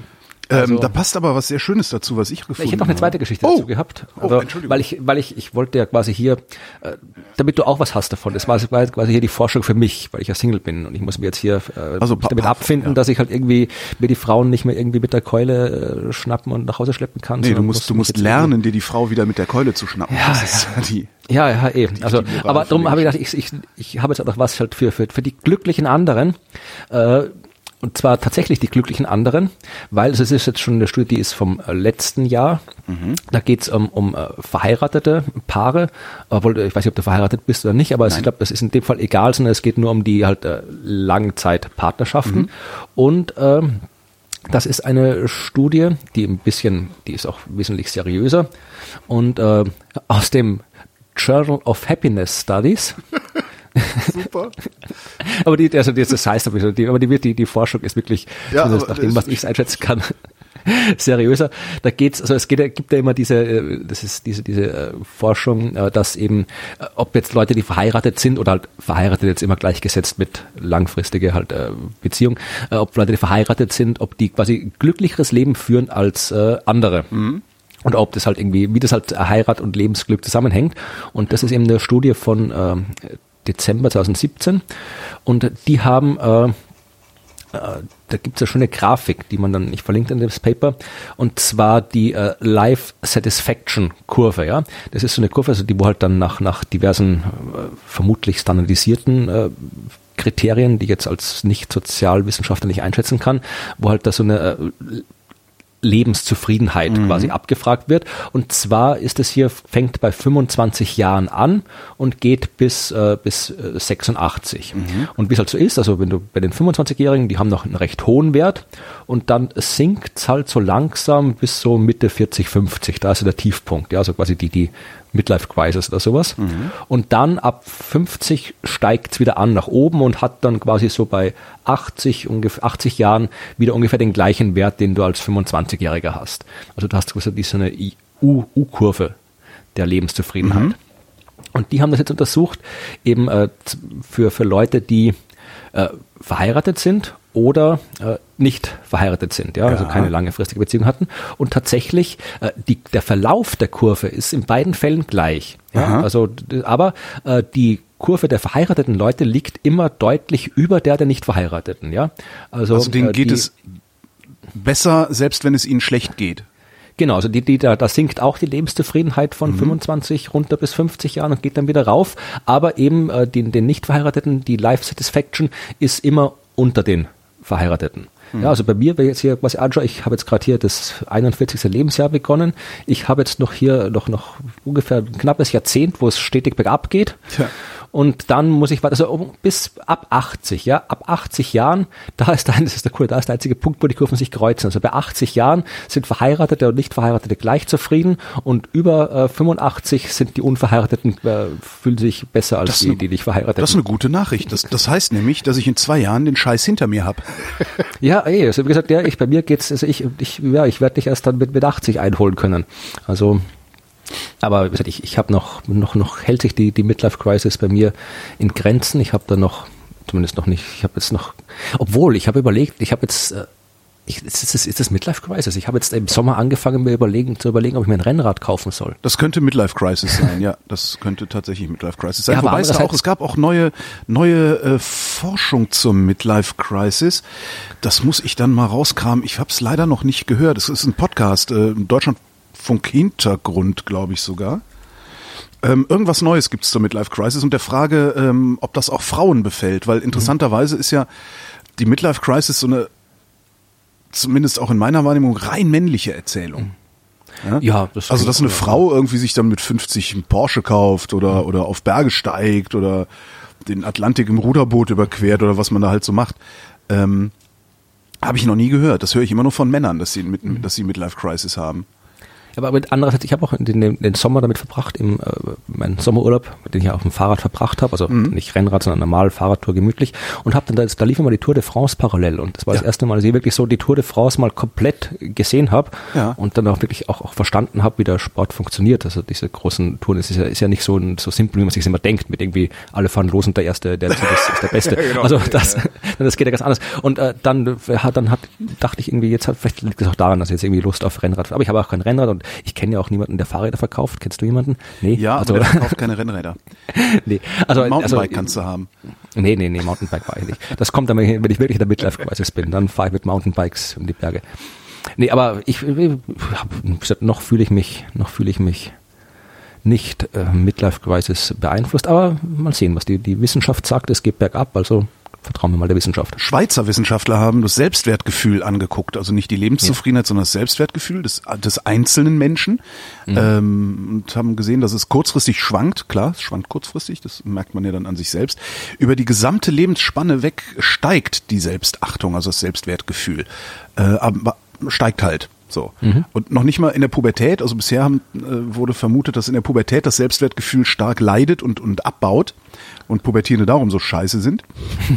äh, passiert aber auch nicht. Äh, und zwar haben sie, Schweizer Wissenschaftler waren das ja, die haben eine Meta-Analyse gemacht aus 331 einzelnen Studien und haben dadurch dann 160.000 äh, Probanden zwischen 4 und 94 Jahren äh, zusammenfassen können, die immer wieder zu ihrem Selbstwertgefühl bef befragt worden sind. Und äh, das Selbstwertgefühl sinkt erst ab 70 wieder. Und zwar Okay. sehr, sehr langsam. Und wenn du 90 bist, dann nehmen die Selbstzweifel richtig zu. Das heißt, du hast von 50 bis 70 ist eigentlich sind die besten Jahre, weil da ist die Lebenszufriedenheit, die geht wieder hoch. Die Selbstzweifel sind noch nicht so stark. Ja, eigentlich. Und dann Ja, ab 80 hast du ja dann die Lebenszufriedenheit wieder weniger. Und da rein mischen sich dann ab 90 die Selbstzweifel, sodass du dich im Grunde zu deinem 90. Geburtstag einfach nur noch erschießen solltest. Ja, ach, da kann man dann anfangen mit Saufen oder so. Also dann, dann mit 90 mit dem Saufen, aber so ein bisschen spät, finde ich. Also ich mache das jetzt schon mal, dann muss, dann muss ich mit 90 nicht. Was ich, was ich eigentlich vorhin erzählen wollte, äh, als, als es um Männer und Frauen ging auch noch, ähm, es gibt, äh, ja hier, äh, britische Wissenschaftler haben äh, sich gefragt, ob Männer wirklich besser navigieren können. Ach, habe ich ob auch mitbekommen, die Studie. Ich habe sie noch nicht im Detail verfolgt, Ja. aber ich habe es nur irgendwann gesehen, dass die gibt, ja. Du kennst ja, weiß nicht, kennst ja sicherlich diese diese Geschichten, ne? Männer Männer können besser Ja. navigieren und sind darum bessere Autofahrer und was man so alles äh, Ja. so hört. Ähm, stellt sich raus, ja. Aber Genau. So, und dieses Aber haben sie erforscht mit einem Online-Spiel. Ähm, und zwar, das ist ein Spiel, nee, eine App, glaube ich sogar, ähm, zur Demenzforschung. Also es ist halt, ne, es ist halt wieder so Citizen Science mäßig oder ähm, halt ein Orientierungsspiel, das heißt Sea Hero Quest. Da musst du dir Karten merken und dich äh, räumlich irgendwie orientieren. Ähm, und haben die Daten von diesem Orientierungsspiel ausgewertet. Und kommt bei rum, dass diese Geschlechterstereotypen ähm, tatsächlich bestätigt werden. Allerdings ist unser Navigationssystem nicht am stärksten vom Geschlecht abhängig, sondern am stärksten vom Alter und wird über die Jahre immer schlechter. So, das ist das eine. Männer haben im Schnitt besser abgeschnitten als Frauen, aber nur so lange, wie man nicht geguckt hat, woher die kommen. Hat man das Herkunftsland reingerechnet, äh, ist es komplett, hat sich das komplett genullt. Also da sind Männer nicht besser als Frauen, sondern je stärker oder je größer der Wohlstand eines Landes ist, gemessen am Bruttoinlandsprodukt, desto besser die Orientierung der Leute. Und noch einen Zusammenhang haben sie gefunden. Äh, je weiter die Gleichstellung der Geschlechter in einem Land ist, desto geringer die Unterschiede. Ja, das, das, Das heißt, ist, das, äh, Männer, Männer navigieren tatsächlich besser als Frauen, allerdings nur da, wo die Leute kein Geld haben und die Männer äh, das sagen. Das ist wieder, das wäre jetzt im Prinzip auch genau das, was ich mir erwartet hätte in dem Fall. Mhm. Weil es ist genauso, wie wenn du irgendwie, äh, das sind ja also dieses, äh, ist ja genau ein, ein Stereotyp im Prinzip, um das geht. Ja, also ja. Das, es sind alle davon überzeugt, dass Männer besser navigieren können, weil Navigation und irgendwie Orientieren am Auto und mit der Karte durch die Wildnis spazieren, das ist was für Männer, das machen Frauen nicht. Und wenn du quasi immer so, so ein Stereotyp hast, dann, dann setzt sie das natürlich auch entsprechend fort. Also das perpetuiert sich dann immer weiter. Und äh, insofern äh, überrascht es nicht, dass dann, es wäre genauso, wenn du sagst, wer kann besser mit dem Gewehr schießen? Ja. Äh, Männer oder Frauen. Da gibt es auch keinen Grund, warum Frauen das nicht können sollten. Das siehst du ja auch irgendwie ja. bei, bei den Sportschützen. Ja. Aber in einer Gesellschaft, wo halt dann nur Frauen irgendwo nur Männer irgendwie äh, zum, zum Militär müssen und mhm. ausgebildet werden und Frauen halt nicht damit in Kontakt kommen oder halt dann auch von der Gesellschaft äh, halt entsprechend davon ferngehalten werden. Genau, dann ist es natürlich klar, dass du, wenn du eine Umfrage machst oder einen Test machst, dass du halt ausgehst, okay, die Männer können das besser, aber sie können es nicht besser, weil sie es besser können, sondern sie können es besser, weil die Gesellschaft diese Eigenschaft wie bei der Orientierung und bei ganz vielen anderen Eigenschaften eben entsprechend bei den einen fördert und bei den anderen äh, nicht fördert. Also das, das äh, finde ich jetzt eigentlich, finde ich eine schönes, aber dass das, das, das mit der, mit dieser Methode rausgefunden hat und dann mhm. nochmal so weltweit quasi, das war jetzt vermutlich eine, eine Studie, die halt irgendwie weltweit äh, gemacht worden ist mit der App. Äh, zumindest, ja, sie, sie, sie referieren halt auch mhm. über, äh, ja, ja, muss ja, äh, warte mal, was sagen sie denn? Am besten abgeschnitten äh, haben Spieler aus den skandinavischen Ländern, Australien, Neuseeland und den USA, also Nordamerika. Das heißt, sie haben es weltweit gemacht, ja. Ja, also das, wie gesagt, das, das ist, ist eine, ein schönes, schönes, schöne, ja. schönes Ergebnis. Hattest du eigentlich mitbekommen, ähm, sie haben doch gerade erst äh, irgendwie Magnetkristalle im menschlichen Gehirn gefunden und vermuten jetzt, dass wir auch Magnetfeld, einen Magnetfeldsinn haben von dem wir allerdings ja. nichts wissen oder so. Ja, dann ist, dann ist aber nicht, nicht viel Sinn. Also ja, also, ja. nee, aber ich, ich, ich wir haben jetzt also Sie haben Magnet, Magnetkristalle im Gehirn gefunden und wundern sich, warum die da drin sind eigentlich. Ach so, ja, vielleicht hat ihr da reingetan. genau. Prionen oder wie das hieß. Nee, äh, ich habe, ich weiß, von, von, von Tieren kenne ich das halt, dass die sowas haben, aber ja, genau. Äh, wenn Tiere sowas haben, dann können wir sowas ja auch haben, aber nee, habe ich jetzt nicht bekommen, aber vielleicht, so, Frage, vielleicht können wir ja lernen, einen siebten Sinn äh, oder sechsten oder Naja, also weil wir wirklich, wenn dann es gibt ja schon genug Studien, die untersucht haben, der Einfluss von Magnetfeldern auf den Menschen. Also ich meine, es gibt die ganzen äh, pseudowissenschaftlichen Studien, ja. wo es halt irgendwie heißt, äh, dass das halt hier äh, mit, mit, das war das sind 2012 Weltuntergangsgeschichten, ganz schön, wenn das, ja. das Magnetfeld der Erde umkippt und dann gibt es den Bewusstseinssprung und den ganzen genau, ja und so weiter. Und äh, das ist natürlich Unsinn, aber äh, man hat natürlich auch seriös untersucht, auch aus, unter anderem aus medizinischen Gründen, weil es gibt ja auch äh, durchaus äh, Arbeits, äh, vom, vom, quasi vom, vom Arbeitsschutz her gibt es ja Leute, die müssen halt wirklich bei extrem starken Magnetfeldern arbeiten. Die mhm. natürlichen Magnetfelder sind extrem schwach und da hat man untersucht, was für einen Einfluss es hat. Und wenn wir tatsächlich irgendwie jetzt quasi unser Körper massiv von Magnetfeldern beeinflusst wird oder irgendwas passiert, dann hätte man das vermutlich schon entdeckt. Also ja, ist mein Gefühl, dass das nicht so wahnsinnig großen Einfluss haben kann. Aber was ich tatsächlich mal interessant finde und was ich ausprobieren würde, gerne, wenn ich mich trauen würde oder mir den Stress so antun Kranio, würde. Äh, äh, so ein Kopfmagnet, wo, wo du dann halluzinierst von? Nein, das nicht. Das äh, denn, sondern, sondern das, Leute, es gibt Leute, die, die, die uh, implantieren sich so Magneten in den Finger rein. Ach so, ja. Etwas, mhm. Wo du dann irgendwie, dann, dann hast du quasi dann, wenn du in der Nähe von dem Magnetfeld kommst, dann zieht halt der Magnet quasi, du spürst den Magnet unter dem, unter dem Finger, also du hast quasi, äh, du spürst halt an der Haut durch einen Tastsinn quasi, ja. dass der Magnet sich, sich irgendwie rührt und spürst so Magnetfeld. Also du kannst dann angeblich halt irgendwie, keine Ahnung, äh, mit Magnet irgendwie an der Wand lang fahren und dann irgendwie spüren, hier ist eine Leitung oder sowas. Also das, das wäre wär interessant zu wissen, wie sich das wirklich so anfühlt im Alltag, wenn man sich daran gewöhnt hat, dass du wirklich mit deiner Hand irgendwo hinfährst und Magnetfelder spüren kannst. Mhm. Die Aber Frage ist, du halt einen Magnet im Finger, das fände ich irgendwie komisch. Ja, das ist halt ist jetzt nicht irgendwie so ein riesen Hufeisenmagneten, der da drin habt, sondern so ein kleines, ja, so Pfefferkorn, großes Ding ist ja noch kleiner, ja. ja. Also, aber was, ich stelle mir da vor, wie das da wirklich im, was, was machst du dann, wenn du irgendwie mit dem Flugzeug fliegen musst oder irgendwie sowas oder irgendwie Sicherheitskontrolle? Ja, genau, das macht halt ständig Piep. Obwohl diese Sicherheitskontrolle macht ja eh ständig Piep. Also es ist ja ein Zufallsgenerator ja, oder der, drin. Das, letzte das, Zeit macht ja nicht Piep, drum fliegen die Flieger alle nicht, weil die. Nee, das ist, weil, weil die, weil die da gar, gar keine, die kontrollieren gar nicht erst. Aber das war, das, das war wirklich auch, kann, ich erzähle das ja immer wieder gerne, die, dass mir, dass mir irgendwie, ich weiß gar nicht mehr, wer das war, irgendjemand, der sich auskennt, mhm.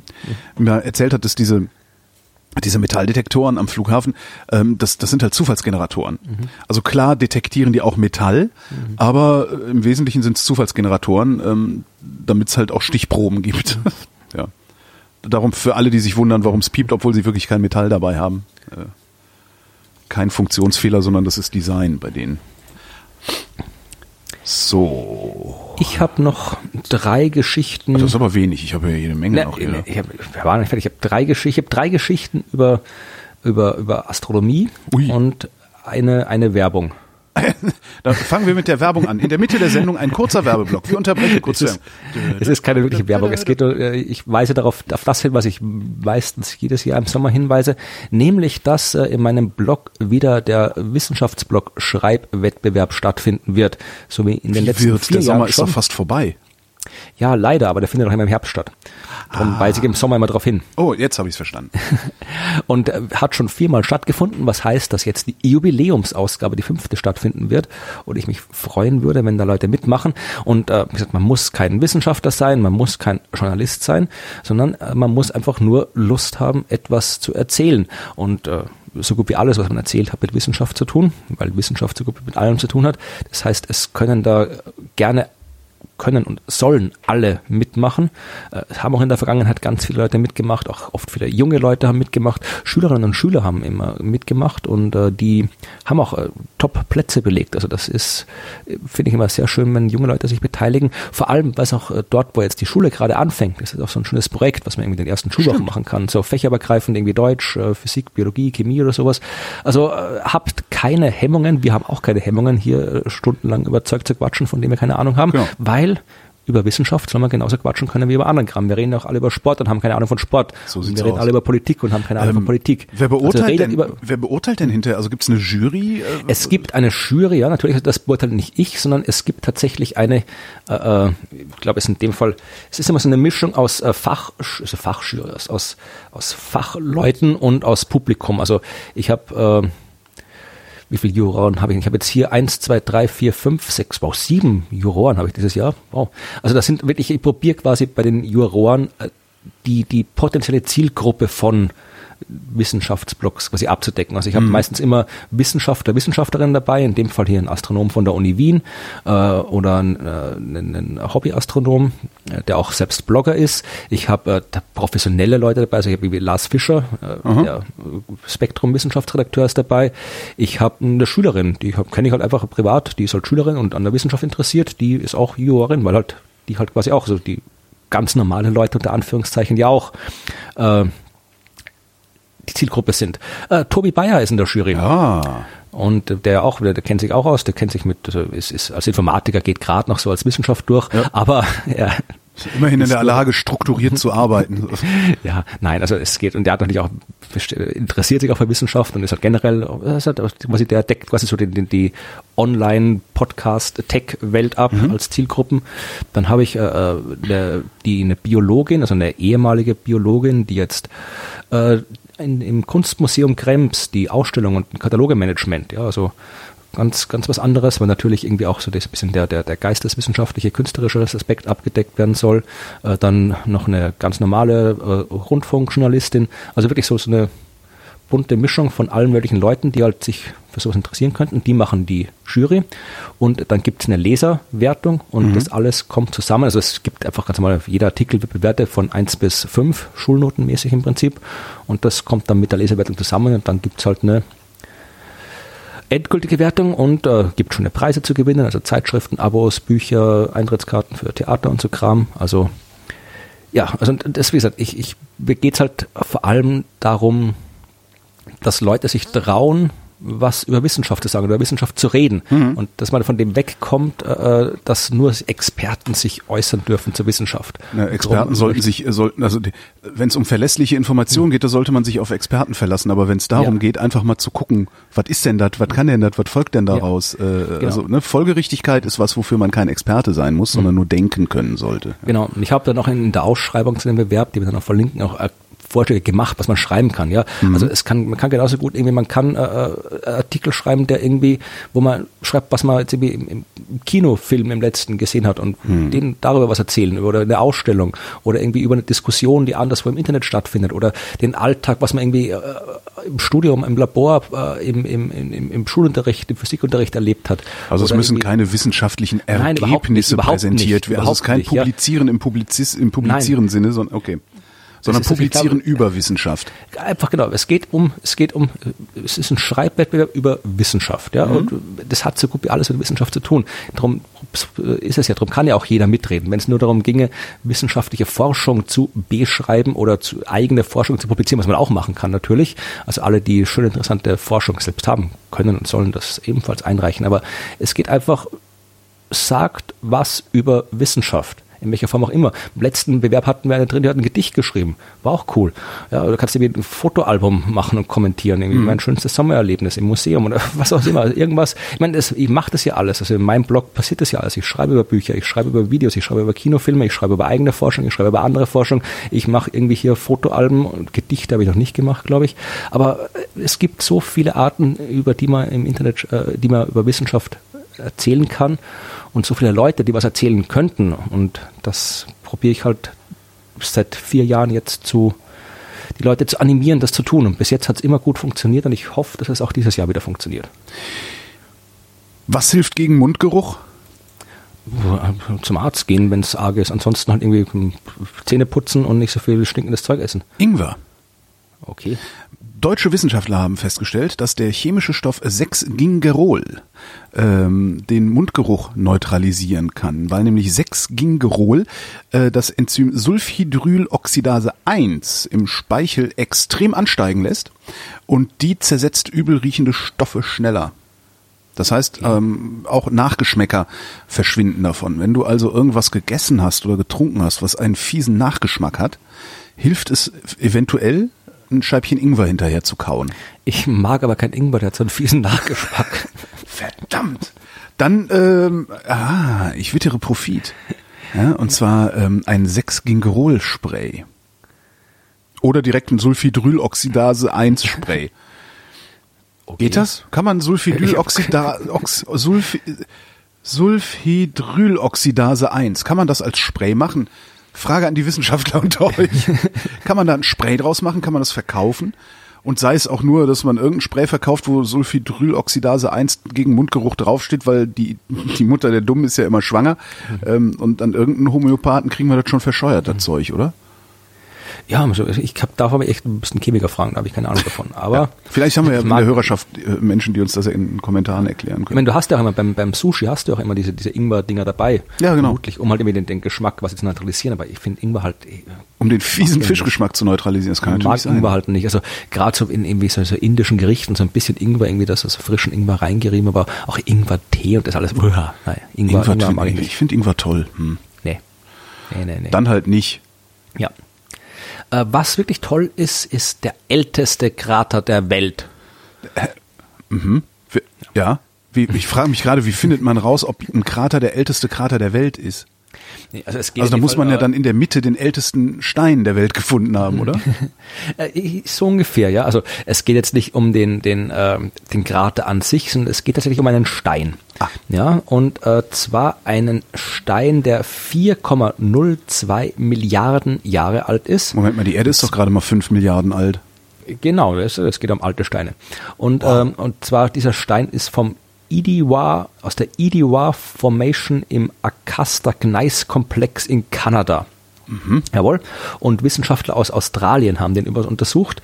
Und äh, es ging um die Frage, äh, wie ist die, wie sind eigentlich die Kontinente entstanden? Also wie ist quasi die, die Gesteinskruste der Erde entstanden? Weil äh, ursprünglich war die Erde ja mal nicht da. Ja, also ursprünglich, äh, ursprünglich äh, ist die Erde entstanden aus, aus, aus äh, jeder Menge Asteroiden und Kleinkram. Die vor 6000 Jahren geschaffen worden. Du kannst ruhig sagen, genau. wie es ist. Nein, also die, die Erde war quasi, hat sich ja quasi aus kleineren Objekten zusammengebildet, ist immer größer geworden und war dann halt am Anfang so ein bisschen ein glutflüssiger Ball aus Gestein und der ist abgekühlt und so weiter und ähm, ursprünglich war halt quasi die, die Erdkruste aus, ist aus Basalt bestanden, ja. Mhm. Und aus diesem Basalt haben sich dann andere Steine gebildet, äh, eben solche, äh, da bin ich jetzt zu wenig Geologe, um jetzt die Prozesse genau erklären zu können, aber das sind halt irgendwie sowas wie Gneis oder sowas, ja, also andere, andere Gesteinsarten, die halt heute quasi die Erdkruste bilden. Mhm. Und die Frage ist, äh, wann ist das passiert? Wie ist das passiert? Und ähm, warum ist das passiert? Das Problem ich ist ein bisschen ja, Philosophie hier mit rein. Ja. das Problem ist ja, dass äh, die Erde ein aktiver Planet ist. Ja, also das mhm. äh, auf anderen Himmelskörpern, wo sie nicht viel tut, wie irgendwie auf dem Mars, auf dem Mond oder sowas, da kann man schon noch so, so alte Steine noch leichter finden. Auf der Erde passiert ja ständig was. Wir haben Plattentektonik, die schiebt die Kontinente ständig rum, schiebt sie wieder nach unten, schmilzt sie auf und so weiter. Äh, du hast Erosion an der Oberfläche und sowas. Also es gibt kaum noch Zeug von früher. Hast du eigentlich dieses Bild gesehen? Ging auch äh, durch Social Media rum, äh, wenn man die, äh, also eine Karte der Erde nimmt ähm, mhm. bei der sich Australien in der rechten unteren Ecke findet. Also im Globus so auffällt, dass Australien rechts unten ist und dann die Kontinente äh, einfach Striche um die Kontinente zieht, mhm. sieht es aus wie eine Katze, die mit einem Wollknäuel spielt. Das habe ich, also das habe ich schon vor Jahren mal gesehen, das Bild, aber es ist witzig, aber ich bin nicht so nicht überzeugt, weil wenn du halt irgendwie, kommt darauf an, wie du die Form rundherum malst. Ja, also kannst du irgendeine Form rundherum malen. Aber ich fand es witzig hier. Äh, in dem Fall ist halt die Frage, wir haben halt irgendwie kein altes Zeug, ja. ja. Das heißt, die, die, die ersten paar, die ersten zehn Prozent oder sowas der Erdgeschichte sind halt, ja, nicht mehr zugänglich für uns. Es ist halt wie so eine riesige, riesige geologische Umweltpumpe, die ja. immer alles einmal durchwalkt, ne, über die Jahrtausende. Genau. Also das, wenn hier jetzt so, so wenn wir jetzt so normale, normales altes Gestein, ja, also wenn wir jetzt wirklich die ältesten Gesteine in, in Europa, in Amerika, in Australien hernehmen, dann sind wir so bei, bei 3,7 Milliarden Jahren Alter ungefähr. Was aber schon immerhin, alt ist, aber. Ich wollte gerade sagen, immerhin, ich hätte nicht gedacht, dass es äh, so ja, weit so Aber das ist halt, äh, das ist halt Zeug, das halt nicht an den Plattenrändern liegt oder sowas. Das ist wirklich Zeug, das halt schon alt ist. Und äh, alles, was älter als vier Milliarden Jahre ist, also das, das war gerade die Phase, wo halt wirklich die erste kontinentale Kruste sich gebildet hat, da gibt's halt fast nichts, ja. Und ähm, mhm. jetzt hat man eben halt hier äh, solche Gesteine, ein paar Gesteine gibt schon.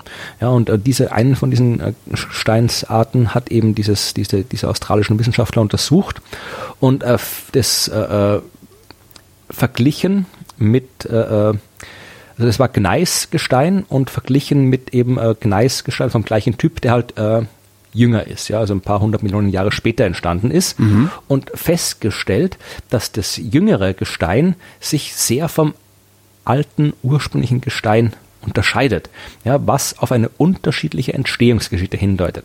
Also die, gesagt, die jüngeren Gesteine, die sind ganz normal entstanden, also klassisch, ja, mhm. also bei, bei hohen Druck und hohen Temperaturen im Inneren der Erde. So entstehen diese Gesteine halt heute noch. Bei den älteren Gesteinen, also dieses vier Milliarden Jahre alte Zeug, das ist bei niedrigem Druck geschmolzen, ja. Und niedriger Druck heißt, das kann nicht im Inneren der Erde sein. Ja. Das muss an der Erdoberfläche geschmolzen sein. Und äh, wie schmilzt Gestein an der Erdoberfläche. Das kommt selten vor, auch nicht, wenn es so heiß ist wie jetzt bei uns. Äh, so, das passiert nicht einfach, dass mal Stein anfängt zu schmelzen. Wie schmilzt Stein an der Erdoberfläche? Ähm, Asteroideneinschlag? Nee. Richtig. Lava fließt drüber? Nee, er kaltet nee, nee. sofort, ne? Asteroideneinschlag. Asteroideneinschlag. Die haben die plausibelsten Quelle, sagen die, für dieses Gestein, äh, oder für die Hitze, das Gestein geschmolzen hat, sind äh, wirklich so Meteoriteneinschläge und in dem Fall ist nicht irgendwie so ein kleines Bröckchen, was da irgendwie so runterplumpst, sondern wirklich große Dinge. Aber tatsächlich, also es gab ja früher viel, viel mehr äh, Asteroideneinschläge als heute, weil viel, viel mehr Zeug rumflog im Sonnensystem als heute, weil aus dem ganzen rumfliegenden Zeug die Planeten ja entstanden sind. Ja. Und äh, also es gab viel, viel mehr Material und insofern, weil ansonsten wäre es ja auch ein sehr, sehr großer Zufall gewesen, wie in diesem äh, Spektrum-Artikel, den ich da äh, hier als Quelle vor mir habe, äh, drin steht, weil äh, wenn du jetzt quasi, dann hättest du wirklich äh, dieses, dieses eins dieser wenigen Bröckchen alten Gesteine, du findest, wenn das zufällig eben auch gleich äh, ein Meteoritenkratergestein ist, wäre schon ein großer Zufall gewesen. Aber wenn früher quasi alles Meteoritenkrater war, was entstanden ist, also wenn die, wenn die Erdkruste, die allererste Erdkruste durch Meteoriteneinschläge entstanden ist, mhm. dann ist natürlich klar, dass jedes alte Gestein, das du findest, Spuren von Meteoriteneinschlägen enthält. Ja? ja. Das heißt, äh, also sie, sie, äh, ihre, ihre, ihr Fazit der australischen Wissenschaftler ist eben, dass diese einschlagenden Asteroiden äh, aus dem Weltall in der Frühzeit der Erde so, so enorm gewesen ist, dass der größte Teil der ähm, des, des, dieser, dieses geologischen Gesteinstyp, aus dem die Kontinente entstehen, durch diese Meteoriten entstanden ist. Ja, also dass mhm. die ersten Kontinente sind durch Asteroideneinschläge entstanden. Neues aus der Placebo-Forschung. Jawohl. Amerikanische Wissenschaftler haben festgestellt, dass Kaffeegeruch leistungsfördernd ist. Ähm, haben sich 100 Studenten genommen, haben die äh, an Computer gesetzt und einen Algebra-Test durchführen mhm. lassen. Die Hälfte der Studenten saß in einem Raum, in einem normalen Raum, die andere Hälfte der Studenten saß in einem Raum, wo es nach Kaffee gerochen hat. Nach dem Test haben sie dann sagen müssen, äh, wie gut glaubt ihr abgeschnitten zu haben?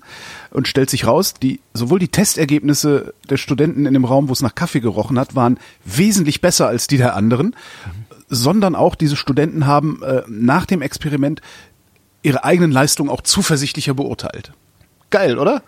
Ja, was mich interessiert würde, es gibt ja auch nur noch irgendwie immer so, so, ein Päckchen Kaffee in der Tasche haben ja. und dann kannst du schneller laufen beim. Nee, was mich jetzt interessiert ist, äh, es gibt ja auch Menschen, die keinen Kaffee mögen. Ja. So, das wäre, oh ja. Weil, weil ich, mein, ich, ich trinke auch gerne Kaffee, aber ich nicht so dramatisch viel, irgendwie eine Tasse morgens, so ja. jeden Tag. Also mehr trinke ich eigentlich nicht. Also ich gehöre jetzt nicht zu den Menschen, die Kaffee brauchen. Ich komme daraus auch, wenn er jetzt die, morgen die, abgeschafft wird, hätte ich kein Problem damit. Ja. Die gelernt haben, dass Kaffee leistungsfördernd ist. Ja, ja das ja nicht, so sondern einfach nur, sondern einfach nur, dass, dass, dass durchaus, also dass dieses, dieses, dieses, äh, wir brauchen morgens einen Kaffee, damit wir in den Touren kommen, das ist zwar weit verbreitet, aber trifft nicht auch alle zu. Es gibt ja. Menschen so wie mich, denen es egal ist, und es wird auch Menschen geben, die sagen, Kaffee ist ekelhaft, ja, trinke ich nicht. Und die Frage ist, ist die Leistungssteigerung quasi, ist das, ist das was, was äh, biochemisches, was irgendwie über den Geruch im Gehirn passiert, das ja. ist einfach der Leistung steigert oder ist es etwas, was du assoziierst damit, also weil der Geruch also, für dich ja, angenehm das meine ich ist? damit, ob es erlernt ist, ähm, mhm. weil ich habe gelernt, dass Kaffee leistungssteigernd ist. Mhm. Ähm, vielleicht muss man es gelernt haben. Das ist eine wirklich interessante Frage. Was mich aber, was man vorher noch mal fragen könnte und was tatsächlich wir mit äh, dieser Sendung auch erforschen können, ähm, Frage an die Hörerschaft.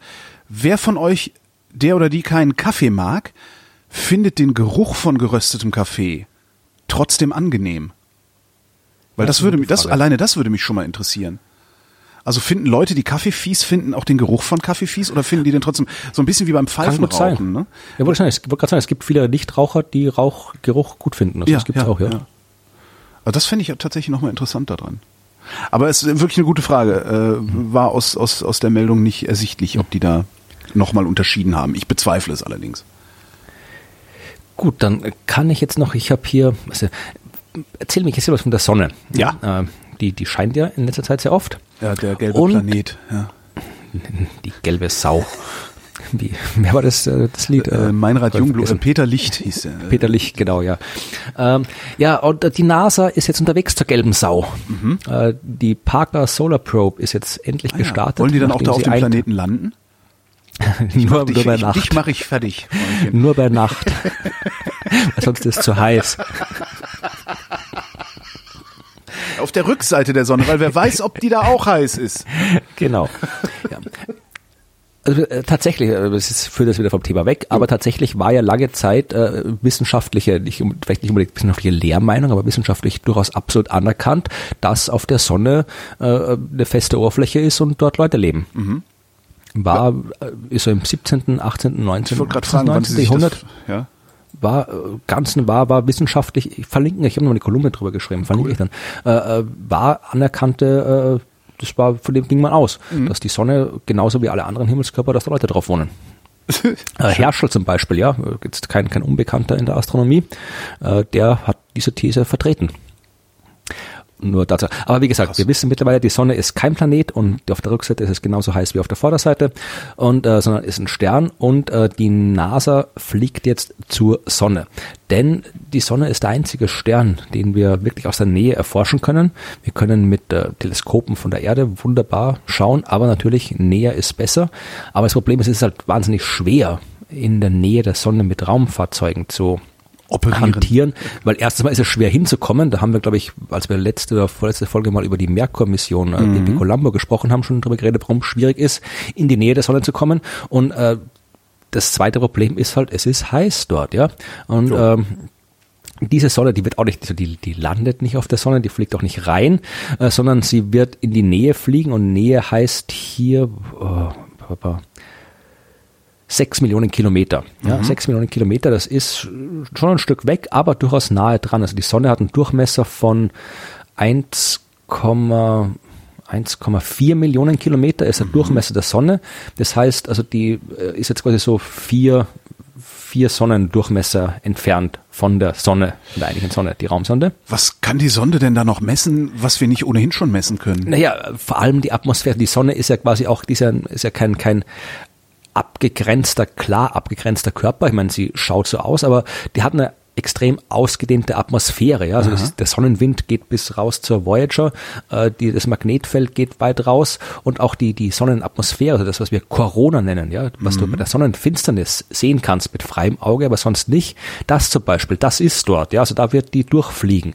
Also die, die Parker Solar Probe wird quasi die äußere Sonnenatmosphäre durchfliegen und vor Ort untersuchen. Und das ist schon was, was wir wissen wollen, weil wie gesagt, das können wir ja. beobachten nur bei einer, bei einer Sonnenfinsternis von der Erde aus. Äh, da wissen wir wenig drüber und da gibt es durchaus Phänomene. Das sind genau diese, diese Dinge, wo die Sonnenaktivität zum Beispiel beeinflusst wird. Also das in der Corona passiert, diese koronalen äh, Massenejektionen, Coronal Mass Ejections, koronalen Massenauswürfe, so mhm. heißt auf Deutsch. Ja, und dieser ganze Kram, der passiert dort und äh, das beeinflusst, also das, was dort passiert, beeinflusst das, was auf der Sonne passiert, auf der Sonne passiert, beeinflusst das, was dort passiert. Also das, das, das wollen wir wissen, was da passiert ja. und deswegen müssen wir hinfliegen. Und äh, wie gesagt, das ist halt, äh, da ist es 1400 Grad heiß, ja, also dort und dies, du musst halt mal da dahin fliegen und. Moment, da wo die Sonde hinfliegt, ist es immer noch 1400 Grad heiß. Ja. Also Wie die, lange die kann das also, Ding denn da überleben? Um ja, das ist halt das, das ist halt das genau das Ding. Also die hatten einen, die hatten einen, äh, so einen Carbonpanzer quasi, das ist eine Carbonabschirmung, 12 Zentimeter dick, was schon viel ist. Mhm. Und äh, die hat quasi die ist, die, die ist ich habe jetzt gerade kein, kein Bild vor mir von der Sonde, aber die ist wirklich auf der einen Seite ist quasi nur dieses Schutzschild, das ist immer Richtung Sonne gerichtet und auf der anderen Seite sind quasi die Messinstrumente. Ja. Und äh, ja, auf der einen Seite, wo die Messinstrumente sind, da muss es halt so warm sein, dass die Messinstrumente das aushalten, also weiß nicht, keine Ahnung, 50, 60, 70 Grad oder was die halt so aushalten. Und auf der anderen Seite hast du irgendwie über 1000 Grad. Also wenn du da einmal irgendwie Krass, sieht bestimmt abenteuerlich aus, das Ding. Gibt es ein Bild, Bilder von der, von der Sonde? Gibt's, aber ich habe jetzt gerade keins hier in dem Artikel, ich habe jetzt gerade keins drinnen. Äh, Parker Solar Probe. Parker, Solar Parker wie der Typ von Spider-Man. Ah, und dann wie Parker Probe. Lewis, der Coole von der Schule. Sehr ungefähr, ja. Also, und die ist halt unterwegs und wird dann ankommen, vermutlich, wird noch ein bisschen dauern, weil die wahrscheinlich ein paar Flybys machen muss, bis sie zur Sonne gelangt, um genug Energie abzukriegen. Aber äh, wir werden dann demnächst hoffentlich coole Bilder von der Sonne kriegen und Dinge mhm. rausfinden, die wir noch nicht rausgefunden haben. So, ich schaue gerade, wann kommt die ich, an? Die kommt an 2020, glaube ich. Ja, sieht Nein, tatsächlich bitte. einigermaßen abenteuerlich aus. Hat halt so, so wie so ein Stempel, so ein bisschen. Nee, eigentlich mhm. sieht die aus wie ein Dalek. Ist ja geil. Die sieht aus wie ein Stimmt, Dalek. Du hast recht, ja. hast recht, ja. ein Dalek ohne, ohne diese, diese, diese, äh, ähm, ähm ohne diese Nupsis. Geil. Stimmt, ja. Wir schicken einen Dalek zur Sonne. Yay! Exterminate. Super. Genau, also die macht halt wirklich Sonnendalek, geil. Genau, also es dauert noch, es dauert noch länger, als ich dachte. Also die macht jetzt hier eins, zwei, drei, vier, sechs Venus-Flybys. Ui. Nimmt da aber auch schon Daten, Daten von der Venus mit oder? Äh, die wird sicherlich irgendwas unterwegs, weil die werden halt Instrumente testen und so krempeln. Die Sonne wird auch schon beobachtet werden. Also macht wirklich äh, jede Menge Flybys, um halt, damit halt ein bisschen letzten Folge erklärt haben, weil du halt irgendwie wirklich, du musst halt äh, die Geschwindigkeit hinkriegen, dass mhm. du, mhm. dass du um die Sonne umkreisen kannst, so nah. Und das dauert bis 2023 und äh, erst äh, 2024 im Dezember wird die, äh, werden die nahen Begegnungen mit der Sonne anfangen. Also es dauert noch ein Stück, bis, bis es dann soweit ist. Aber es wird eine coole Sache. Ich gucke nochmal zurück auf die Erde. Ähm, mhm. Da passieren ja auch Sachen. Es gibt nämlich was sehr, sehr Schönes und zwar ähm, auch eine, das ist auch eine Metastudie, sehe seh ich gerade, oder? Nee? Nee. Britische Wissenschaftler haben herausgefunden, wie Glaube und Wohlstand zusammenhängen. Ähm, was man schon gesehen hat, ist, dass es äh, in säkularisierten Staaten wirtschaftlich besser geht als in Staaten, in denen Religion den Ton angibt. Ähm, was sie aber nicht wussten bisher, ist, äh, was da eigentlich der Treiber ist. Also was ist da eigentlich, ne? Kausalität. Also was, löst, sagen, ja. was löst es eigentlich aus? Löst der Aufschwung ähm, die Abnahme von Religion aus oder löst die Abnahme von Religion den Aufschwung aus? Und jetzt haben sich ein paar britische Wissenschaftler das angeguckt, aus, ähm, also Daten zur Wirtschaftsentwicklung und Säkularisierung aus 109 Ländern zwischen 1900 und 2000 mhm. und äh, haben gesehen, also ja, dass ein Rückgang der Religiosität immer vor einem wirtschaftlichen Aufschwung stattfand. Das heißt, Säkularisierung beginnt erst und dann wird das Land einen wirtschaftlichen Aufschwung haben. Was sie auch gesehen haben, ist, dass äh, die positive wirtschaftliche Entwicklung nur dann stattfindet, wenn mit der Säkularisierung einher äh, auch ein höherer Respekt geht. Ähm, sie schreiben äh, Zunahme von Respekt für individuelle Rechte und Toleranz, also wo Abtreibungen, äh, Scheidungen, Homosexualität akzeptiert werden. In den Ländern ist die Chance auf einen wirtschaftlichen Aufschwung größer. So. Also, erst muss man aufhören zu glauben, dann geht's einem wirtschaftlich auch besser. Und all die Dinge, ja, die mit Glauben zu tun haben, weil dass Homosexualität schlecht ist, dass Abtreibungen schlecht sind, dass Scheidungen schlecht sind, das ist ja alles letztendlich mhm. religiös fundiert. Ne? Oh, stimmt, aber vermutlich so, es wird sich dann schon auch ein bisschen wechselseitig verstärken. Also äh, wenn mal quasi ein Aufschwung da ist, dann wird der Aufschwung selbst auch wieder dazu führen, dass weniger, dass die, dass, weil, dass die, ich glaube ich, ich glaube schon, dass das eine Rückwirkung auch ist, dass das quasi mag dass, sein, dass, dass, dass der Auslöser ja. für wirtschaftlichen Aufschwung Obwohl, religiöser äh, ist, es kann scheinen, aber es kann sein, dass das also die Polen hatten einen, einen nach der nach der Wende einen wirklich enormen wirtschaftlichen Aufschwung und haben jetzt einen religiösen Backlash, den man sich in seinen kühnsten Träumen nicht ausgemalt hat. Halt, da ist halt ja die Frage, ob das jetzt religiöser Backlash ist oder ob das quasi über die die die die Ach so, ob die Religion und Populismus kommt und die halt einfach instrumentalisiert wird. Das Weil stimmt, die, die ja, gute stimmt, alte Zeit ja, war ja dann ist das ist ja, ja die gute alte Zeit, ja. Äh, ja, wäre mal interessant, auch vielleicht auch, also die, die Daten noch mal ein bisschen detaillierter erklärt zu kriegen, wäre wahrscheinlich auch ganz schön, das auch einfach mal über die Zeiträume zu sehen, weil Aufschwung, mit Aufschwung meine ich jetzt nicht die, den, den normalen Konjunkturzyklus, ja. sondern dass es dem Land nachhaltig und äh, auch langfristig besser geht. Mich interessiert mir, dass jetzt bei Bayern ist zum Beispiel, weil Bayern weiß, ich weiß lange Zeit halt nicht unbedingt dieses, dieses äh, Wirtschaftswunderland, das es heute ist, ne? ja, nee, irgendwie schlechter dran als der Rest der deutschen ja, Bundesländer. Ja, ja, und äh, ist erst jetzt zu diesem Wirtschaftsdingens geworden und äh, die Frage, ob, wie man das da irgendwie, da kenne ich mich zu wenig aus jetzt um die, die Wirtschaftsgeschichte Bayerns, aber vielleicht weiß da jemand was und kann das irgendwie vielleicht sinnvoll einbauen. Das wäre wirklich spannend. Also es wäre auch spannend, wenn man das mal, das, das wäre sowas, was man auch irgendwie von diesen, von so Datenjournalisten sich mal visualisieren lassen könnte mit, mit Schiebereglern und sowas, dass du halt mhm. gucken kannst, wo ist wann, wie was passiert und sowas. Ja, wenn jetzt überall die Kreuze wieder aufgehängt werden müssen, was das genau. passiert. Äh, die CSU, hast du das mitgekriegt, dass die CSU sich für christlicher hält als die Kirche? Nein, Irgend, irgendein CSU-Typ meinte, dass die, eigentlich die CSU äh, hier den, das Christentum hochhalten würde und nicht die Kirchen. aber egal. Ja, das ist aber, die sollen machen, halt was sie machen. Kloppte da irgendwann, irgendwann, Bayern ist ja wunderschön. Ich fahre da wirklich gerne hin. Ich war ja, jetzt wieder super, irgendwie im, total. ich war jetzt in, in äh, um, Oberstdorf jetzt noch irgendwie im mhm. Urlaub noch ein paar Tage wandern und so weiter. Und es ist immer wieder schön. Also ich, ja. ich glaube, irgendwann, irgendwann wird die CSU, wird auch so, so wird, Bayer, wird so zur bayerischen Folklore degradiert. Ja, da hast du dann irgendwie, das hast die, die, die Kirchen, die irgendwie rumstehen, du hast irgendwie die Schuhplattler-Leute, die Leute im Dirndl und, und so ein paar Keifen der CSU, die irgendwie noch rumstehen. Ja, einfach so als Folklore-Element der, der, für, für Bayern und der Rest irgendwie machen vernünftiges Sachen. Das glaube ich ist was, so. Was ich hier ganz interessant finde, ist, ich bin ja jetzt auch viel in Bayern unterwegs, auch beruflich durch den Hock die Her Podcast, ähm, mit allen Bayern, mit denen ich rede, alle. Äh, ne? Hotel, äh, in, in Hotels, in denen ich wohne, meine Gesprächspartner, also alle, mit denen ich in Kontakt komme, alle schämen sich für die CSU. Und ich frage mich immer, warum hat diese Partei überhaupt die absolute Mehrheit, wenn sich doch hier anscheinend ja, quer durch ja alle Schichten die Leute schämen? Hat sie ja eh nicht mehr. Ja, ja, stimmt. Also. Ja gucken wir mal, ob noch überbleibt. Aber stimmt. Ich, ich glaube, wenn, wenn Bayern sind, glaube ich, sind, glaube ich, schon vernünftige Leute und ich glaube, irgendwann wird die CSU dann wirklich nur, nur, nur, nur noch Folklore. Apropos Bayern. Ja. Amerikanische Wissenschaftler haben festgestellt, dass Fettleibige verstärkt Viren freisetzen. ja, haben, äh, was ich, was ich ein bisschen frage, also ich habe ich hab nicht rausfinden können, warum sie das gemacht haben, aber sie haben äh, eine Studie an 1800 Probanden in Managua gemacht, also der Hauptstadt Nicaraguas. Mhm. Ähm, keine Ahnung, warum sie es ausgerechnet da gemacht haben. Vielleicht gucken da die Ethikkommissionen nicht so hin, wenn du Leute infizierst oder ich weiß es nicht. Was sie jedenfalls gemerkt haben, ist, ähm, fettleibige Menschen äh, leiden stärker unter einer Grippeinfektion, also mhm. der Krankheitsverlauf ist schwerer.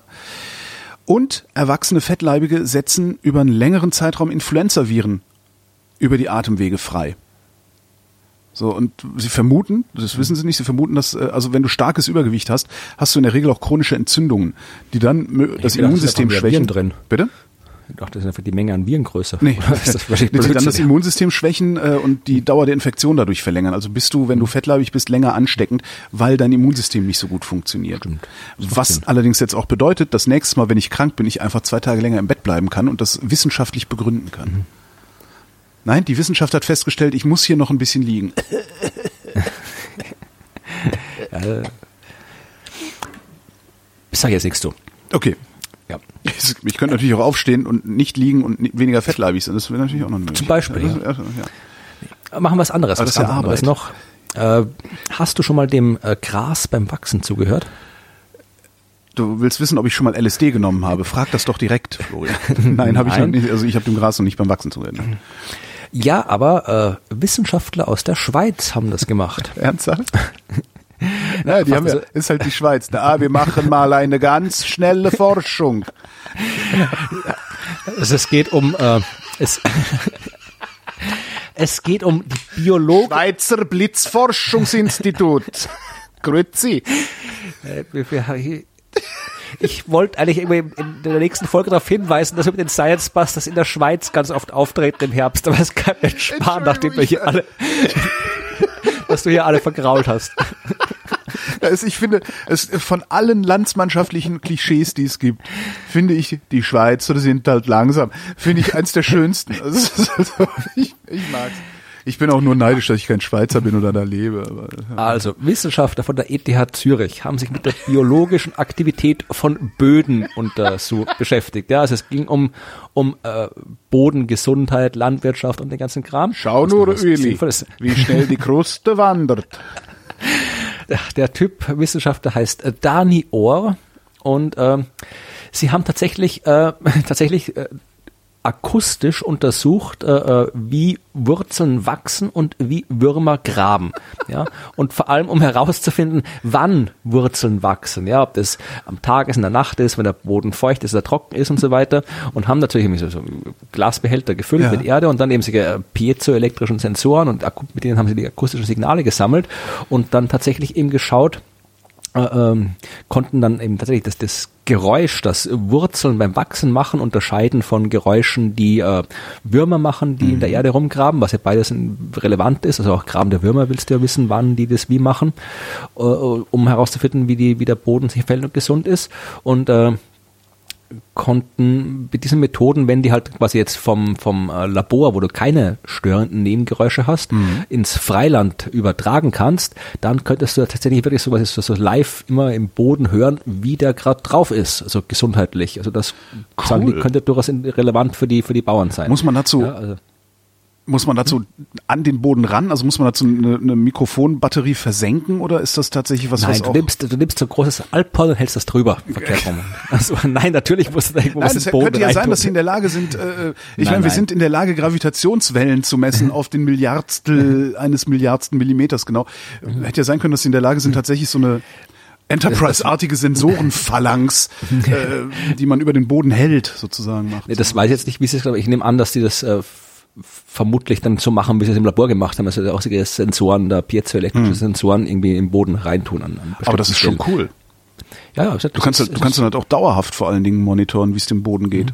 Und daraus dann Genau. auch wieder Rückschlüsse auf klimatisches und so weiter. Cool. Ähm, britische Wissenschaftler, äh, und zwar der Cochrane Foundation, haben eine Metastudie gemacht, ähm, die 110.000 Teilnehmer umfasst hat und haben sich Omega-3-Fettsäuren angeguckt. Ja, ungesättigte Fette sind das. Ähm, denen werden ja nahezu magische Eigenschaften nachgesagt. Also das ist ja gut gegen alles. Äh, tatsächlich brauchen wir diese ungesättigten Fettsäuren, weil der Körper die nicht selber herstellen kann. Das heißt, wir müssen sie über die Nahrung aufnehmen. Darum gibt es ja viele Nahrungsergänzungsmittel. Nahrungsergänzungsmittel sind prinzipiell totaler Scheiß. Lasst euch da nichts erzählen. Die sind nur dann vielleicht sinnvoll, wenn ihr durch irgendeine schwere Krankheit geschwächt seid und vielleicht irgendwo anders her eure Mikronährstoffe holen solltet. Ähm, was sie geguckt haben, ist, wie sieht's denn eigentlich aus? Es heißt ja, ähm, dass Omega-3-Fettsäuren hohen Blutdruck und Herz-Kreislauf-Erkrankungen äh, vorbeugen würden. Und eben diese Studie hat äh, gezeigt, dass es keine signifikante Schutzwirkung durch Omega-3-Fettsäuren auf das Herz-Kreislauf-System gibt. Ja, das nächste erzählst du mir, die Superfoods sind gar nicht super, oder was? ja, so sieht das aus. Dein Superbier ist nämlich auch bloß, ist, ist auch bloß mit Wasser gekocht. Es gibt Superbier? Weiß ich nicht. Habe ich jetzt gedacht. Mehr Alkohol drin. Ja, nein, in Kürze, auch Omega-3-Fettsäuren sind nicht so magisch, wie es immer heißt, dass sie sind. Esst einfach Zeug, wo das drin ist, dann, ja. Ja, ich glaube, das gilt für jedes. Mal abgesehen von, von äh, Luft und Wasser gibt es, glaube ich, kein Lebensmittel, das irgendwie. Ja. Was heißt, wenn, immer wenn es heißt, das so konkret das Lebensmittel X ist, Ja. macht das alles. Das ist immer falsch. Genau. Und auf einmal fressen alle Goji-Beeren wegen der freien Radikale, ja. Omega-3-Fettsäuren übrigens Fisch, Nüsschen. Ne? So, also ich habe gerade Omega-3-Bier mal gegoogelt ja. und habe nur, hab nur Omega-3-Bier-Schinken gefunden. Auch oh, nicht schlecht. Machen wir uns ein Omega-3 Omega-3 Toast Hawaii. Das reimt sich sogar. Profit, ich wittere Profit. Omega-3 Toast Hawaii. Omega-3 hm. Bierschinken von Edeka. Nein, das ist, das, na. Aber die lieben doch Lebensmittel, warum verkaufen die dann sowas? Ja, frage ich nicht, aber Omega-3 Bier ist noch eine Marktlücke. Also können wir gleich mit dem anderen Kram verkaufen, den wir schon jetzt hier mit dem Mundspray. Genau, Mundspray haben wir auch noch erst. Wir sollten hier wie, wie Alex Jones, der, der hat doch jetzt, der darf doch jetzt nicht mehr irgendwie Podcasts machen und so. Mhm. Ähm, diese, ne, dieser, dieser Verschwörungsspack da aus den USA.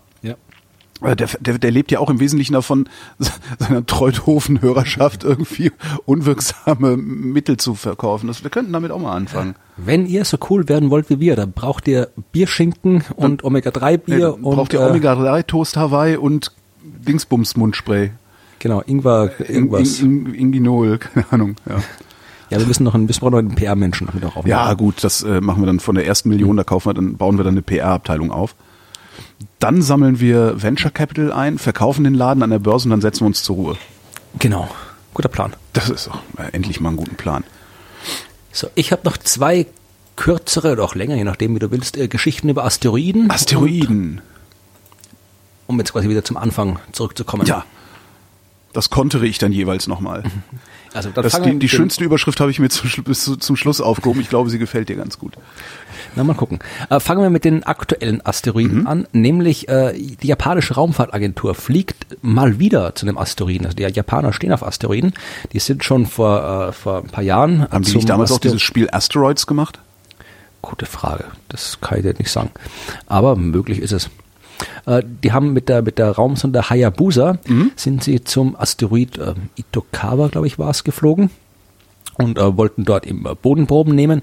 Das ist eine komplizierte Geschichte. Das hat irgendwie die die Mission hat irgendwie nicht ganz so funktioniert, wie sie wollten. Also das Ding ist war dann irgendwie nicht nicht mehr ansprechbar, dann doch wieder und dann haben sie es gelandet und war nicht ansprechbar, dann ist es doch wieder weggekommen. Auf jeden Fall sind ist ist am Ende haben haben sie wahnsinnig viel über den Asteroid rausgefunden und so ein paar winzigste Proben Staubproben von dem Asteroid nach Hause gebracht. Mhm. Äh, und jetzt die neue Mission äh, Hayabusa 2 die will es jetzt ordentlich machen, ja. Äh, die nehmen gleich die ganzen Asteroiden mit. Fast, ja. Oh. Also die fliegt zum, zum Asteroid Ryugu und ähm, da war sie halt schon länger unterwegs und ist jetzt vor kurzem angekommen. Also angekommen heißt, dass jetzt wirklich da in der unmittelbaren Nähe des Asteroiden ist. Äh, den Asteroid wird schon mit sehr schönen, detaillierten Bildern fotografiert hat. Also jetzt haben wir wieder einen Asteroid mehr, den wir aus der Nähe kennen. Da haben wir immer noch nicht so viele, irgendwie gerade bisschen mehr als ein Dutzend ungefähr, die wir aus der Nähe besucht haben. Mhm. Jetzt wird halt dieser Asteroid äh, Ryugu äh, kartografiert und dann wird ein Lander, also ich glaube mehrere Lander sogar abgesetzt und einer Mascot heißt der, den hat das äh, DLR gebaut, gemeinsam mit den Franzosen, glaube ich. Aha. Und äh, Mascot ist ein cooles Ding. Äh, das ist halt so eine kleine Landeeinheit, die halt landen wird und das dann irgendwie aus der Nähe untersuchen wird was da am Boden los ist von dem Asteroid. Und äh, Maskott, wenn du das anguckst, äh, Bild von diesem Ding, das schaut halt aus wie so ein Schuhkarton, ein großer ungefähr. Mhm. Und dieses Ding kann hüpfen. Das hat äh, drinnen, da gibt's irgendwie, bei YouTube kann man schöne Animationen, gibt's irgendwie, das hat drinnen so eine, so eine Art Schwungarm, ja? Ja. Und wenn der quasi, der, der quasi ausgelöst wird, dann macht das Ding einen Hopser ja. und hüpft irgendwo anders hin auf dem Asteroid und kann das dann irgendwie so, so ein drei, vier, fünf eigentlich eine ganz geile Idee, aber ja. da musste halt auch, da darfst du dann jetzt auch nicht Zentimeter und Zoll verwechseln, sonst hüpft er vom Asteroiden wieder runter. Ne? Ja, das werden die hoffentlich nicht gemacht haben, weil Franzosen und Deutsche messen ja nach dem gleichen System. Gehe ich mal davon aus. Und ähm, aber das, also das kann dann eben, Maskott kann dann eben an verschiedenen Stellen den Asteroiden untersuchen. Coole und das Idee. wird irgendwann im Herbst soll Maskott dann quasi abgesetzt werden dort. Und äh, hat noch, also Hayabusa 2 hat noch ein paar andere Instrumente drauf und äh, wird dann eben tatsächlich äh, dann noch wirklich mehrere Proben von dem Ding mitnehmen und wieder zurückfliegen. Also es wird eine coole Mission, wenn die dann im September weitergeht. Und ähm, ich verlinke dann noch den Artikel, den ich kürzlich mhm. drüber geschrieben habe. Da kann man sich nämlich auch ähm, den Twitter-Account, den, äh, den englischsprachigen Twitter-Account von Hayabusa äh, anschauen. Der, der ist so, der ist so, so extrem typisch japanisch, ja. Also die haben da irgendwie so, so Manga-Comics, wo irgendwie äh, eine Manga-Anime-Version des Teleskops äh, mit, mit irgendwie mit der Manga-Version von einem anderen Teleskop redet. Also das ist äh, so, so absurd, wie man sich Japan vorstellt, genauso ist, ist die, die PR, die da, die da mit diesen Hayabusa machen. Also wirklich sehr, sehr cool. Wann kommen die zurück? Das weiß ich nicht auswendig, aber das wird noch ein bisschen dauern, glaube ich, wenn die zurückkommen. Also hab die, ich habe die Mission jetzt nicht im Kopf, aber dauert noch sicherlich im ja, nicht, nicht frühestens nächstes Jahr. Okay, also ein, ein zwei Jahre also glaub, ist das so die Ja, also, die, also das ist jetzt nichts, es dauert noch länger vermutlich. Ich meine, die haben schon, schon ein paar Jahre hingeflogen, die werden auch wieder ein paar Jahre zurückfliegen müssen. Also es ja. wird schon noch eine Zeit lang dauern, bis das passiert. Aber wie gesagt, die ersten dramatischen Dinge sind schon passiert, die ersten Bilder gibt schon und im Herbst werden dann, wenn alles nach Plan läuft, die nächsten dramatischen Dinge passieren, wenn dann die äh, Schuhschachtel aus Deutschland über den Asteroiden hüpfen wird. Super so eine, das, ich, ich sehe es schon, ich, ich sehe schon die ersten, das, so, das Ding zu Hause nachbauen, damit es irgendwie durch den Garten hüpft oder sowas. Das wäre cool, Muss ja. halt der Schwungarm ein bisschen stärker sein, aber ist bestimmt ganz lustig. Und die Dinger werden dann an Flughäfen ausgesetzt als verdächtiger Gegenstand. und dann, dann haben wir endlich die ba das Bahnfahren auf, auf äh, innerdeutschen Strecken durchgesetzt. Das stell dir das mal vor, du stellst so ein Ding an den Flughafen, da, da hüpft einfach so ein Schuhkarton immer mal wieder rum. Sehr cool. Macht Lautsprecher, wo japanischer Kram rauskommt. Genau. rückwärts, aber japanisch rückwärts, dass auch keiner sagen kann, ah, das kenne ich, das ist ein Kochrezept. So. Sehr gut. Amerikanische Wissenschaftler haben festgestellt, dass Schlafmangel einsam macht. Und das mhm. ist wirklich eine ganz interessante äh, Geschichte, finde ich. Ja, ähm, was geschlafen ist, ist nervig, mit dem wir nichts zu tun haben. Aber es ist vermutlich komplexer als es das. Ist, äh, es ist, ja, es ist also, vor allen Dingen ist es so ein, so ein, so ein wie nennt man das, ein, ein Teufelskreis, also so ein Mechanismus, der sich äh, hochregelt. Also sie haben ähm, Studie gemacht, äh, musstest halt einen Film gucken, äh, wo dir jemand entgegenkommt. Mhm. Und wenn die Person so nah ist, dass du es unangenehm findest, solltest du einen Stoppknopf drücken. Okay. Äh, Leute, die Schlafmangel hatten, haben diesen Stopp, Stoppknopf äh, bei 18 bis 60 Prozent größeren Entfernungen als bei ausgeschlafenen Probanden gedrückt. Ja, also wenn du ausgeschlafen bist, lässt du Leute doppelt so nah an dich rankommen, sage ich jetzt einfach mal unsauber, lässt du Leute doppelt so nah an dich rankommen, ähm, wie wenn du nicht ausgeschlafen bist. Äh, dabei haben sie sich angeguckt, zwei Netzwerke, also zwei ähm, Netzwerke im Gehirn, und zwar einmal das Nahfeldnetzwerk. Der äh, ist dafür da, ja, Annäherungsalarm zu geben, wenn irgendwas bedrohlich ist. Und bei schlaflosen Probanden hat sich bei diesem Test die Aktivität in diesem Nahfeldnetzwerk erhöht und gleichzeitig ist das Theory of Mind Netzwerk inaktiver geworden. Theory of Mind ist ähm, der Teil im Gehirn, der ja uns sozial zugewandt sein lässt, äh, der uns äh, ja im Grunde empathiefähig sein lässt, der davon ausgeht, dass in der anderen Person auch tatsächlich eine Person ist, ja, die bewusst handelt. Mhm. So Theory of Mind. Also das heißt, mein Geist ist in der Lage, davon auszugehen, dass auch du einen Geist hast und daraus dann äh, Interaktion werden zu lassen. Also Theory of Mind ist inaktiver geworden, Annäherungsalarm ist aktiver geworden. So, ähm, dann sind sie hingegangen und haben eine zweite Probandengruppe genommen. Und zwar haben sie dieser Probandengruppe Videos gezeigt von Probanden in einer Diskussion über aktuelle Themen. Die Probanden in den Videos waren halbe halbe ausgeschlafen, unausgeschlafen. Ähm, und also, ne, also ich bin jetzt, warte mal, also in den Videos, also die, die die Videos geguckt haben, so nicht mit Studie in der Studie, die, die die Videos geguckt haben, sollten hinterher ähm, eine Fragebogen ausfüllen. Wie war denn die Stimmung und der soziale Status der Person, die sie da gesehen haben? Jetzt sind die, die nicht ausgeschlafen waren in den Videos, tatsächlich als sozial unattraktiver bewertet worden als die, die ausgeschlafen haben. Und jetzt, also auch geil. Mhm das Gefühl von Einsamkeit, das dann der Schlafmangel auslöst, weil du niemanden an dich ranlässt, mhm. ist ansteckend. Ja? In den Videos, in denen diskutiert wurde, ist nicht über Einsamkeit diskutiert worden, aber die Leute, die das dabei zugesehen haben, fühlten sich hinterher sozial isolierter als vorher, wenn sie den Unausgeschlafenen zugeguckt haben. Ja, so Krass, Leute oder? wegsperren. Na, vor allen Dingen das, ne, ich, ich, ich finde das total krass. Einsamkeit ist halt ansteckend. Also als Schlafmangel macht einsam äh, und das ist, ich, ja. Und Einsamkeit steckt an, das, äh, ja, und dadurch hast du dann wahrscheinlich sogar wieder Schlafmangel, weil du dich den ganzen Tag grämst. Ja, zum Glück bleiben die ganzen Einsamen zu Hause rumhocken, sonst wären wir alle angesteckt. genau, bleib bloß, bleib bloß im Keller. Schreib Twitter voll. Nee, aber es ist interessant. Also, ich muss ein bisschen drüber nachdenken, wie das jetzt wie genau funktionieren kann, dass das irgendwie ansteckend ist, aber es ist, es ist interessant, dass es so naja, dadurch, dass du die äh, wahrscheinlich als sozial unattraktiv hm ansiehst. Und wenn, ja, wenn du halt die ganze Zeit, aber wenn du die ganze Zeit was siehst, was sozial unattraktiv ist, ja, grenzt ich du dich obdachlos, wenn ich Obdachlose angucke. Ja, aber Obdachlosigkeit ist auch kein, es ist jetzt auch nicht so ein, so ein, äh, ja, ich sag mal, ein seelischer Effekt. Ja, nee, aber also, ein Beispiel, also irgendwie, oder werde ich, werde ich. Was aber passiert, zum Beispiel, die Psychologie kennt ja die selbsterfüllende Prophezeiung zum Beispiel. Wenn du dich ja, die ganze Zeit, okay. wenn du dich den ganzen Tag mit Arschlöchern umgibst oder dich auch selbst nur für ein Arschloch hältst, wirst du ja auch hm. zu einem. Natürlich jetzt nicht zum Voll, also nur weil du denkst, du bist Psychopath, wirst du jetzt kein Psychopath, so schlimm ist es nicht, aber diese Effekte, die gibt's ja tatsächlich. Guck mal wieder ins Welt, Weltall, komm. Ja. ja, eine, bevor ich zur letzten Asteroidenmeldung komme, noch oh. einen ganz kurz noch ein, noch ein Hinweis. Äh, wer sich in Wien, also jetzt keine Werbung, äh, zumindest nicht für mich, äh, wer sich in Wien aufhalten sollte in nächster Zeit, in Wien findet in den nächsten zwei Wochen die weltgrößte Astronomietagung statt. Ja, der Generalversammlung der Internationalen Astronomischen Union. Irgendwie 300, äh, 3000 Astronomen. Moment, wann findet die statt? Äh, fängt am Montag an, also der Montag ist in dem Fall der 20. Okay. August und geht bis 31. August. Alles klar. Und äh, also ist eine Fachtagung, also jetzt nicht irgendwie, da kann man jetzt irgendwie seine, wenn man jetzt irgendwie kein, nicht angemeldet ist als Astronom oder als als Pressemensch wie ich, dann kann man da nicht einfach so reinspazieren. Aber es gibt halt irgendwie auch jede Menge irgendwie so, so Rahmenprogramm rundherum und Ausstellungen und öffentliche äh, Vorträge und so Kram, äh, wo man sich was anschauen kann. Und äh, so wer in Wien ist, kann einfach mal irgendwie googeln oder kann man noch verlinken dann, äh, schauen, da passiert äh, jede Menge Astronomisches und wenn komische Leute übers Weltall reden in Wien, dann oder vermehrt komische Leute übers Weltall reden in Wien, dann nicht wundern, das sind nur die Astronomen aus aller Welt, die sich gerade hier in der lebenswertesten Stadt der Welt treffen, wie kürzlich wieder festgestellt ah ja, worden ist. Die lebenswerteste Stadt der Welt.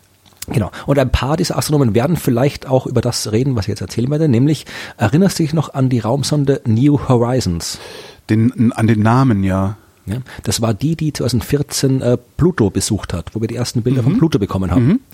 Und die ist nicht weg. Also die hat Pluto fotografiert und ist dann, weil die ja nicht äh, anhalten konnte, weitergeflogen. Ja.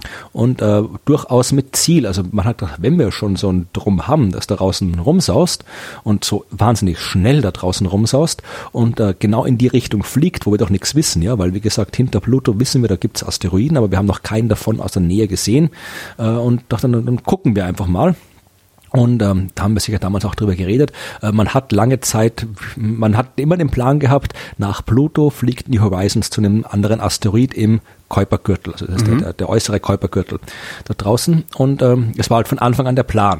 Und man hat sich gedacht, also man hat noch keinen Asteroid gekannt, der da irgendwie gut gepasst hätte zum Hinfliegen. Aber als man das irgendwie Anfang der 90er Division geplant hat, hat man sich gesagt, ach, wir finden schon einen, bis es soweit ist.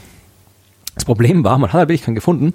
Und äh, dann war es halt wirklich soweit, jetzt müssen wir, also es war schon bei, der Pluto-Geschichte, äh, bis Pluto war alles klar und nach Pluto, okay, wenn wir jetzt noch irgendwo hinfliegen müssen, dann müssten wir langsam mal irgendwie hier einen, einen Flugplan ein, eingeben. Wir ja. wissen, wo wir hinfliegen müssen nach Pluto. Und hat dann noch irgendwie, äh, noch schnell wie Hubble-Teleskop und jede Menge anderen großen Teleskope äh, eingesetzt. Was gibt's denn eigentlich alles im Weltraum? Wo kann man denn eigentlich? nee, sie haben, und sie haben dann tatsächlich noch einen Asteroid gefunden, der halt wirklich an, an die konnten nicht überall hinfliegen mit New Horizons. Mhm. Die mussten einen finden, der irgendwie ansteuerbar ist mit den Mitteln, die sie haben und haben tatsächlich einen gefunden. Und das Coole war, äh, wie sie das damals, wann das 2015 oder sowas, äh, wie sie den entdeckt haben, den Asteroid, äh, hat zuerst, also wie die Bahn des Asteroids noch nicht exakt berechnet war, hat so ausgesehen, als müsste man tatsächlich New Horizons steuern, um nicht zu kollidieren mit dem oh. Ding. Also das, das wäre cool gewesen, wenn sie den nicht gefunden hätten, wenn irgendwie Hubble den übersehen hätte und die halt kein Ziel gefunden hätten und die halt einfach weitergeflogen wäre, dann wäre das Ding einfach immer bong drauf und äh, weg gewesen. Mhm. Das wäre, ich stelle mir gerade vor, wie die dann im, im Kontrollraum sitzen und wenn New Horizons irgendwo mitten im Nirgendwo gegen irgendwas prallt und weg ist. Aber wie gesagt, war nicht das Ding, hat man entdeckt, der Asteroid 2014 MU69, heißt der offiziell. Inoffiziell hat er den Namen Ultima Thule bekommen. Uh. Ja, also das mythologische. Gab's ein Online-Spiel, das so heißt? Uh, Ultima gab es eins. So. Thule war, glaube ich, nicht dabei. Okay. Uh, Ultima Thule ist halt so das, dieses mythologische Ende der Welt. Also Thule ist das, das irgendwie halt weit weg. Und bei den alten Griechen, glaube ich, schon war Thule halt irgendwo da im, im irgendwo im hohen Norden, wo halt keiner mehr ist und wo die Welt zu Ende ist und Ultima Thule ist halt das ich glaube, ist der Name von irgendeiner schwedischen Nazi-Band und äh, auch das mythologische Ende der Welt. So heißt der Asteroid mhm. inoffiziell. Und äh, da fliegt Nico Weisens hin und wird dort am äh, Neujahr, 1. Dezember 2019, ankommen. 1. Dezember ist aber nicht Neujahr. Stimmt, am 1. Januar 2019 ankommen. und und äh, das wird halt echt cool sein. Also da, da, man hat jetzt irgendwie schon vorab ein paar Informationen äh, gesammelt von, von diesen Objekten also von, von dem Ziel, man sieht halt einen Lichtpunkt im Wesentlichen, und man hat ein paar Informationen raus können. Also es kann sein, dass es so ein bisschen so, so, so ein Doppelobjekt ist, so wie dieser Jury-Komet, wo Rosetta war, also auch so komisch zusammengesetzt. Mhm. Äh, äh, aber man weiß halt nicht wirklich was bis jetzt und vor allem man hat auch noch nie diese so, so, diese, diese Klasse von Himmelskörpern entdeckt, weil das, das ist, ja, das ist so weit weg, also dieser äh, Ultima Thule, der ist äh, immer mindestens 45 Mal weiter von der Sonne weg als die Erde, also 45 Krass. astronomische Einheiten. Ja, ja das wird, Pluto ist 40 astronomische Einheiten. Und äh, da draußen. Ja, aber so gesehen ist das dann ja wieder um die Ecke. Ja, eh, aber es ist halt, äh, da draußen ist halt auch der Kuipergürtel im Wesentlichen schon zu Ende, ja. Also der Kuipergürtel, der klassische Kuipergürtel, der ist da schon fast zu Ende und äh, da draußen ist es, diese Objekte, um die es dort geht, das sind die äh, kalten Kuiper-Gürtelobjekte. Und die heißen nicht deswegen kalt, weil es dort temperaturmäßig kalt ist, mhm. sondern weil es dynamisch kalt ist. Ja, also die, die Objekte dort, die werden nicht durch irgendwelchen gravitativen Einfluss von, von Planeten geschehen. Ah. Also Pluto und Neptun zum Beispiel sind in Resonanz. Also da gibt es gravitative Wechselwirkungen und auch die anderen Asteroiden in der, im inneren Kuipergürtel sind alle dynamisch, dynamisch aufgeheizt, dynamisch hot, sagt man in, in, mhm. der, in der Fachsprache. Und die da draußen, die die sind quasi kalt, ganz vereinfacht gesagt, die sind entstanden in der Frühzeit des Sonnensystems vor viereinhalb Milliarden Jahren aus dem ganzen Staub, der da rumgeflogen ist. Mhm. Und seitdem fliegen die da rum und tun nichts. Also die sind wirklich äh, noch, noch originaler, ursprünglicher als diese Objekte geht's kaum im Sonnensystem. Aber geht das überhaupt, dass die das Gravita also das heißt, dass die keine Gravitation keines anderen Himmelskörpers wirkt doch, auf die, doch, oder wie muss natürlich, ich das verstehen? Natürlich, also natürlich wirkt da Gravitation. Ja. Die sonst wenn sie sich um die bewegen sich schon um die Sonne, aber die sind jetzt zum Beispiel nicht, äh, was ich gemeint habe, sind Resonanzen. Ja, also du hast quasi so wie äh, Erde Mond. Der Erde Mond ist auch keine Resonanz. Resonanz. Resonanz ist, wenn du ein Kind auf der Schaukel anschubst, ja. ja. Das Kind kann so vor sich hinschaukeln, ja. aber wenn du ihm immer im richtigen Moment anstupst, wird die Schaukel immer höher und immer höher fliegen, bis irgendwann das Kind von der Schaukel fliegt oder mhm. die Schaukel sich um die, die Ding wickelt oder halt irgendwas passiert. Und genau das hast du eben auch bei Umlaufbahnen, ja. Wenn zwei Himmelskörper in Resonanz sind, dann kann eben der gravitative Schubs quasi den, äh, also Resonanz heißt das quasi, wenn ein Asteroid und, also Jupiter und Asteroid sagen wir sind in Resonanz, dann bewegt sich der Asteroid zum Beispiel zweimal um die Sonne in der gleichen Zeit, in der sich Jupiter einmal um die Sonne bewegt ja, dann sind die in einer 2 zu 1 Resonanz. Ja. Das heißt, die sind immer alle zwei Asteroidenumläufe oder allen jedes einen Ast-Jupiter-Umlauf wieder in der gleichen Konfiguration wie vorher. Das, das wiederholt sich immer, weil die halt die Umlaufzeiten resonant sind und dann kann quasi Jupiter immer wieder zum Beispiel anstupsen, weil die halt, wenn die äh, es ist um, im, Aber ist, ist, das, ist, ist das eine ist das ein theoretischer Zustand oder ist es auch nein, wirklich nein, nein, so? Also Jupiter nicht, stupst den tatsächlich an. Also es ist, ein, man nennt es nicht nur Resonanz, weil die alle zwei Jahre äh, in der gleichen Konstellation sind. Stell dir so vor. Also das ist wie gesagt, man bräuchte jetzt eigentlich ein paar Bilder, um das genauer zu erklären. Dann ist es ganz leicht zu verstehen. Ja. Stell dir vor, du hast also in, in, der Mitte ist die Sonne rund, dann ist ein Kreis. Das ist die Bahn vom Asteroid. Ja. Und außen rundherum ist noch ein Kreis. Das ist der Bahn vom Jupiter. Ja. Und jetzt hast du machst du zwei Punkte äh, einmal den Asteroid und den Jupiter, so dass sie quasi auf der gleichen Seite der Sonne sind. Also die, die Jupiter und Asteroid haben den, sind sich sehr nahe. Mhm. Und jetzt lässt du die rumlaufen. Der Asteroid macht zwei Kreise, Jupiter macht einen Kreis und dann sind sie genauso wie vorher, wieder nahe zusammen. Mhm. Das heißt, äh, diese Konfiguration Jupiter und Asteroid sind sich nahe, wiederholt sich periodisch. Ja. Genauso wie du periodisch die Schaukel anstupst. Wenn ja. du einfach neben der Schaukel stehst äh, und einfach das irgendwann mal dagegen batscht gegen die Schaukel, mal, mal von vorn, mal von hinten, mal äh, eine Seite, ja. andere, dann passiert gar nichts. Ja, das, mhm. also, du wirst vom Spielplatz geschmissen und angesperrt, du Kinder belästigst. aber, es, aber, es, aber ansonsten, ansonsten passiert nichts. Du musst wirklich im, im richtigen Moment, in der richtigen Periode anstupsen, dass die Schaukel immer höher schwingt. Und mhm. genauso geht es halt äh, in dem Fall in einer resonanten Zustand, ein resonanter Zustand muss nicht äh, solche Folgen haben, aber er kann eben. Weil normalerweise, wenn Asteroiden einfach irgendwie rumfliegen und der Jupiter irgendwie rumfliegt, also wenn die keine Resonanz haben, wenn die Umlaufzeiten nicht in einem ganzzeitigen Verhältnis stehen, mhm. dann kürzen sich quasi, der kürzt sich die Störungen von Jupiter weg. Wenn die aber in resonanten, also in ganzzahligen Verhältnis stehen, dann können diese Störungen sich aufschaukeln. Drum hast du zum Beispiel auch, wenn du dir anguckst, äh, die Verteilung von Asteroiden. Im Asteroidengürtel gibt es dort äh, Bereiche, wo keine Asteroiden sind. Diese Lücken im Asteroidengürtel. Mhm. Kirkwood-Lücken heißen die. Das sind genau solche resonanten Positionen. Da hat Jupiter quasi schon alles rausgeschmissen, ah. was da war. Genauso geht's, es geht auch umgekehrt. Ja, also du kannst äh, äh auch Resonanzen können auch schützend sein. Ja, das kannst du wieder vorstellen, du hast quasi die andere Position. Der Asteroid hat den maximal möglichen Abstand von mhm. Jupiter und die geringstmögliche Störung. Und wenn diese wenn das resonant ist, dann wiederholt sich auch das immer wieder. Mhm. Das ist zum Beispiel bei Neptun und Pluto der Fall. Ja, da ist die, die, die sind in einer 3 zu 2 Resonanz und die ist eben, äh, das ist eben eine schützende Resonanz. Also die, die ist so, dass die beiden sich nie nahe kommen können, obwohl die ihre Bahnen sich kreuzen. Ja, also die Bahn von Neptun und Pluto kreuzen sich, also vereinfacht gesagt, und äh, die können trotzdem nicht kollidieren, weil sie eben resonant sind, so dass sie nicht zusammenkommen. Also solche Resonanzen, um das jetzt äh, nochmal, ich kann noch mal was verlinken, wo das genauer erklärt mhm. wird, aber ähm, diese Resonanzen sind eben, die haben beeinflussen Umlaufbahnen von Himmelskörpern. Und vor allem ist es eben, gerade bei, bei Asteroiden hast du es eben häufig. Und äh, resonant oder Asteroidenbahnen äh, in Resonanzen, die, die können eben, die verändern sich, die werden von ursprünglich sie kreisförmig, dann werden sie aber vielleicht äh, stark elliptisch oder werden stark geneigt und äh, dann kann es zu Kollisionen kommen und so weiter. Also solche Resonanzen können halt so eine Asteroidenpopulation äh, ordentlich durchrütteln, hm. verändern. Ja?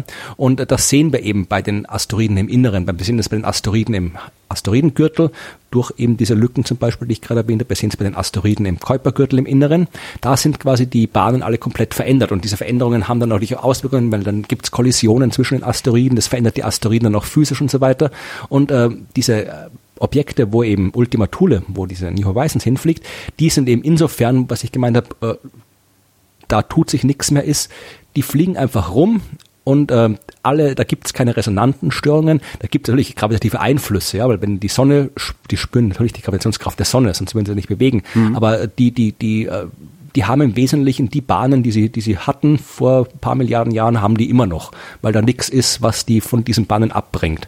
Ja, da gibt es keine großen Kollisionen zwischen Asteroiden, es gibt keine großen Planeten, die mit resonanten Störungen die Bahnen verändern und so weiter. Also die sind, äh, sind, sind, sind sehr ursprünglich. Mhm. Ja? Und äh, deswegen will man wissen, äh, wie die aussehen, was da abgeht, weil äh, wenn die, die Bahnen ursprünglich sind, dann sind die Objekte selbst auch ursprünglich, weil dann mhm. ist ihnen nichts passiert, dann ist halt nichts äh, Großes eingeschlagen dort, dann ist, sind die nicht irgendwie aufgeschmolzen worden, nochmal neu durch Kollisionen und das haben das, wodurch das Material irgendwie geologisch, äh, geochemisch verändert worden ist und so. Äh, und äh, deswegen sind die extrem interessant, diese Objekte, und wir kennen noch keins aus der Nähe, bis dann eben jetzt hier äh, eben am 1. Dezember Ultima Thule von New Horizons besucht wird, was ziemlich cool werden wird. Und vor kurzem, ich habe das, das verlinke ich dann noch, äh, hat, haben Wissenschaftler schon mal probiert, vorherzusagen, was sie denn äh, alles äh, möglicherweise sehen könnten okay. dort. Und ähm, kann man dann auch da so gleich direkt so ein, so, ein, so ein Wettspiel draus machen. So ungefähr, ja. Also das ist irgendwie, geht halt irgendwie, ob, ob da jetzt irgendwie bei, äh, was, was für gefrorenes Material man dort finden kann, ob es dort vielleicht irgendwie so ganz eine unter Anführungszeichen Atmosphäre gibt, ja, also ob dann äh, Atmosphäre jetzt nicht im, im Sinne von Atmosphäre, wie wir denken, sondern. Dass irgendein Gas gebunden wird. Äh, ja, dass, ja, dass das gefrorenes Zeug da ist, ist klar, weil da wird auch gefrorenes Zeug sein. Aber die Frage ist halt, ist zum Beispiel der Sonnenwind noch stark genug, dass halt irgendwie ah, okay. aus dem Gas was raus sublimieren kann, dass halt quasi, wenn man noch so, so ein bisschen so, so halt Gas von dem, von dem Objekt wegkommt und solche Sachen. Also sowas haben die Also dass es dampft, sozusagen. So vereinfacht gesagt, mhm. ja. Oder irgendwie, ob's, wie viele Krater es dort drauf geben wird, ob das irgendwie, wenn, wenn das äh, so weit weg ist, dann ist natürlich die, die, die Gravitationskraft, das ist auch sehr klein, das Ding, die bewegen sich extrem langsam. Ja? Also wenn dort zum Beispiel irgendwie, natürlich schlagen auch dort Objekte ein, also da wird irgendwie so, so kleiner Kleinkram, wird auch dort auf Asteroiden einschlagen, aber halt, weil das so weit draußen ist, bewegt sich alles so langsam dort. Ja? Mhm. Und das, diese Objekte sind noch klein, also Ultima Thule ist ein paar Dutzend Meter, glaube ich, groß, wenn ich jetzt richtig im Kopf habe. Ähm, und das heißt, es ist weniger ein, Einschlag aller irgendwie Deep Impact oder Armageddon, sondern halt, ja, das patscht da halt so drauf, ja. Mhm. Vermutet man. Und dann kriegst du eben, dann hast du vermutlich weniger große Krater, sondern eher so eine, so eine Staubschicht, so ein Staubmantel um das Ding rundherum. Und so, also das sind alles jetzt die, die quasi die Vermutungen, Vorhersagen, die man jetzt macht und wie es wirklich ist, werden wir am 1. Januar 2019 sehen. Also nicht zu viel saufen, Silvester, sonst verpasst ihr die coolen Asteroidengeschichten. Kommen wir zur letzten Überschrift in bester Helmut Kohl-Manier. Ja. Ähm, Helmut Kohl hat ja mal in irgendeinem Interview gesagt, die Virusgat ist eben das Problem. Okay. Und jetzt kommt's. Amerikanische Wissenschaftler haben herausgefunden, Problemlösung ist problematisch. Ach, Hättest jetzt auch nicht gedacht, ne? ja. So, hast du schon mal gehört, das fand ich eigentlich das Schönste an dieser, an dieser Geschichte, ähm, hast du schon mal gehört, dass äh, vom Gesetz der zunehmenden Penetranz der negativen Reste? Oh Gott. Das hat ein Philosoph namens Odo Marquardt formuliert. Den ähm, Namen habe ich schon mal gehört, aber Gesetz, also das Gesetz der zunehmenden Penetranz der negativen Reste sagt eigentlich nichts anderes als, dass kleine Kratzer dann am meisten nerven, wenn äh, ansonsten die Oberfläche glatt poliert ist. Ja, also je kleiner und das haben sie, das haben sie gemessen. Ich habe jetzt leider den Versuchsaufbau mir nicht notiert. Ähm, sie haben halt gemessen, dass wenn also wenn sich es dir gut geht, regst du dich über Kleinscheiß auf, oder was? Genau. Okay. Wenn sich ein Problem löst, weitest du reflexartig die Definition für dieses Problem aus. Okay. Also je weniger Probleme du hast, je seltener Probleme sind, desto mehr Umstände erscheinen dir als problematisch. Das heißt, wir blicken immer kritischer auf die Welt, je mehr sie sich zum Positiven entwickelt. Und daraus folgt, dass gesellschaftliche Probleme sich nicht lösen lassen, weil sie nämlich nicht verschwinden, sondern weil sich die Definition für gesellschaftliches Problem konstant verschiebt, sobald eins dieser Probleme gelöst ist. Okay. Geil, ne? Ich kann das im gewissen Sinne nachvollziehen. Ja. Also im, im anderen also darum, darum, darum kommen sie auch in der in dem Artikel kamen sie deswegen auch mit mit Marquards Gesetz der zunehmenden Penetranz. Ähm, ist halt weißt du so, das Beste ist auch, wenn du den ganzen Tag machst du dir Sorgen über die Rente, dann hast du die Rente durch, dann regst du dich auf einmal über Ausländer auf.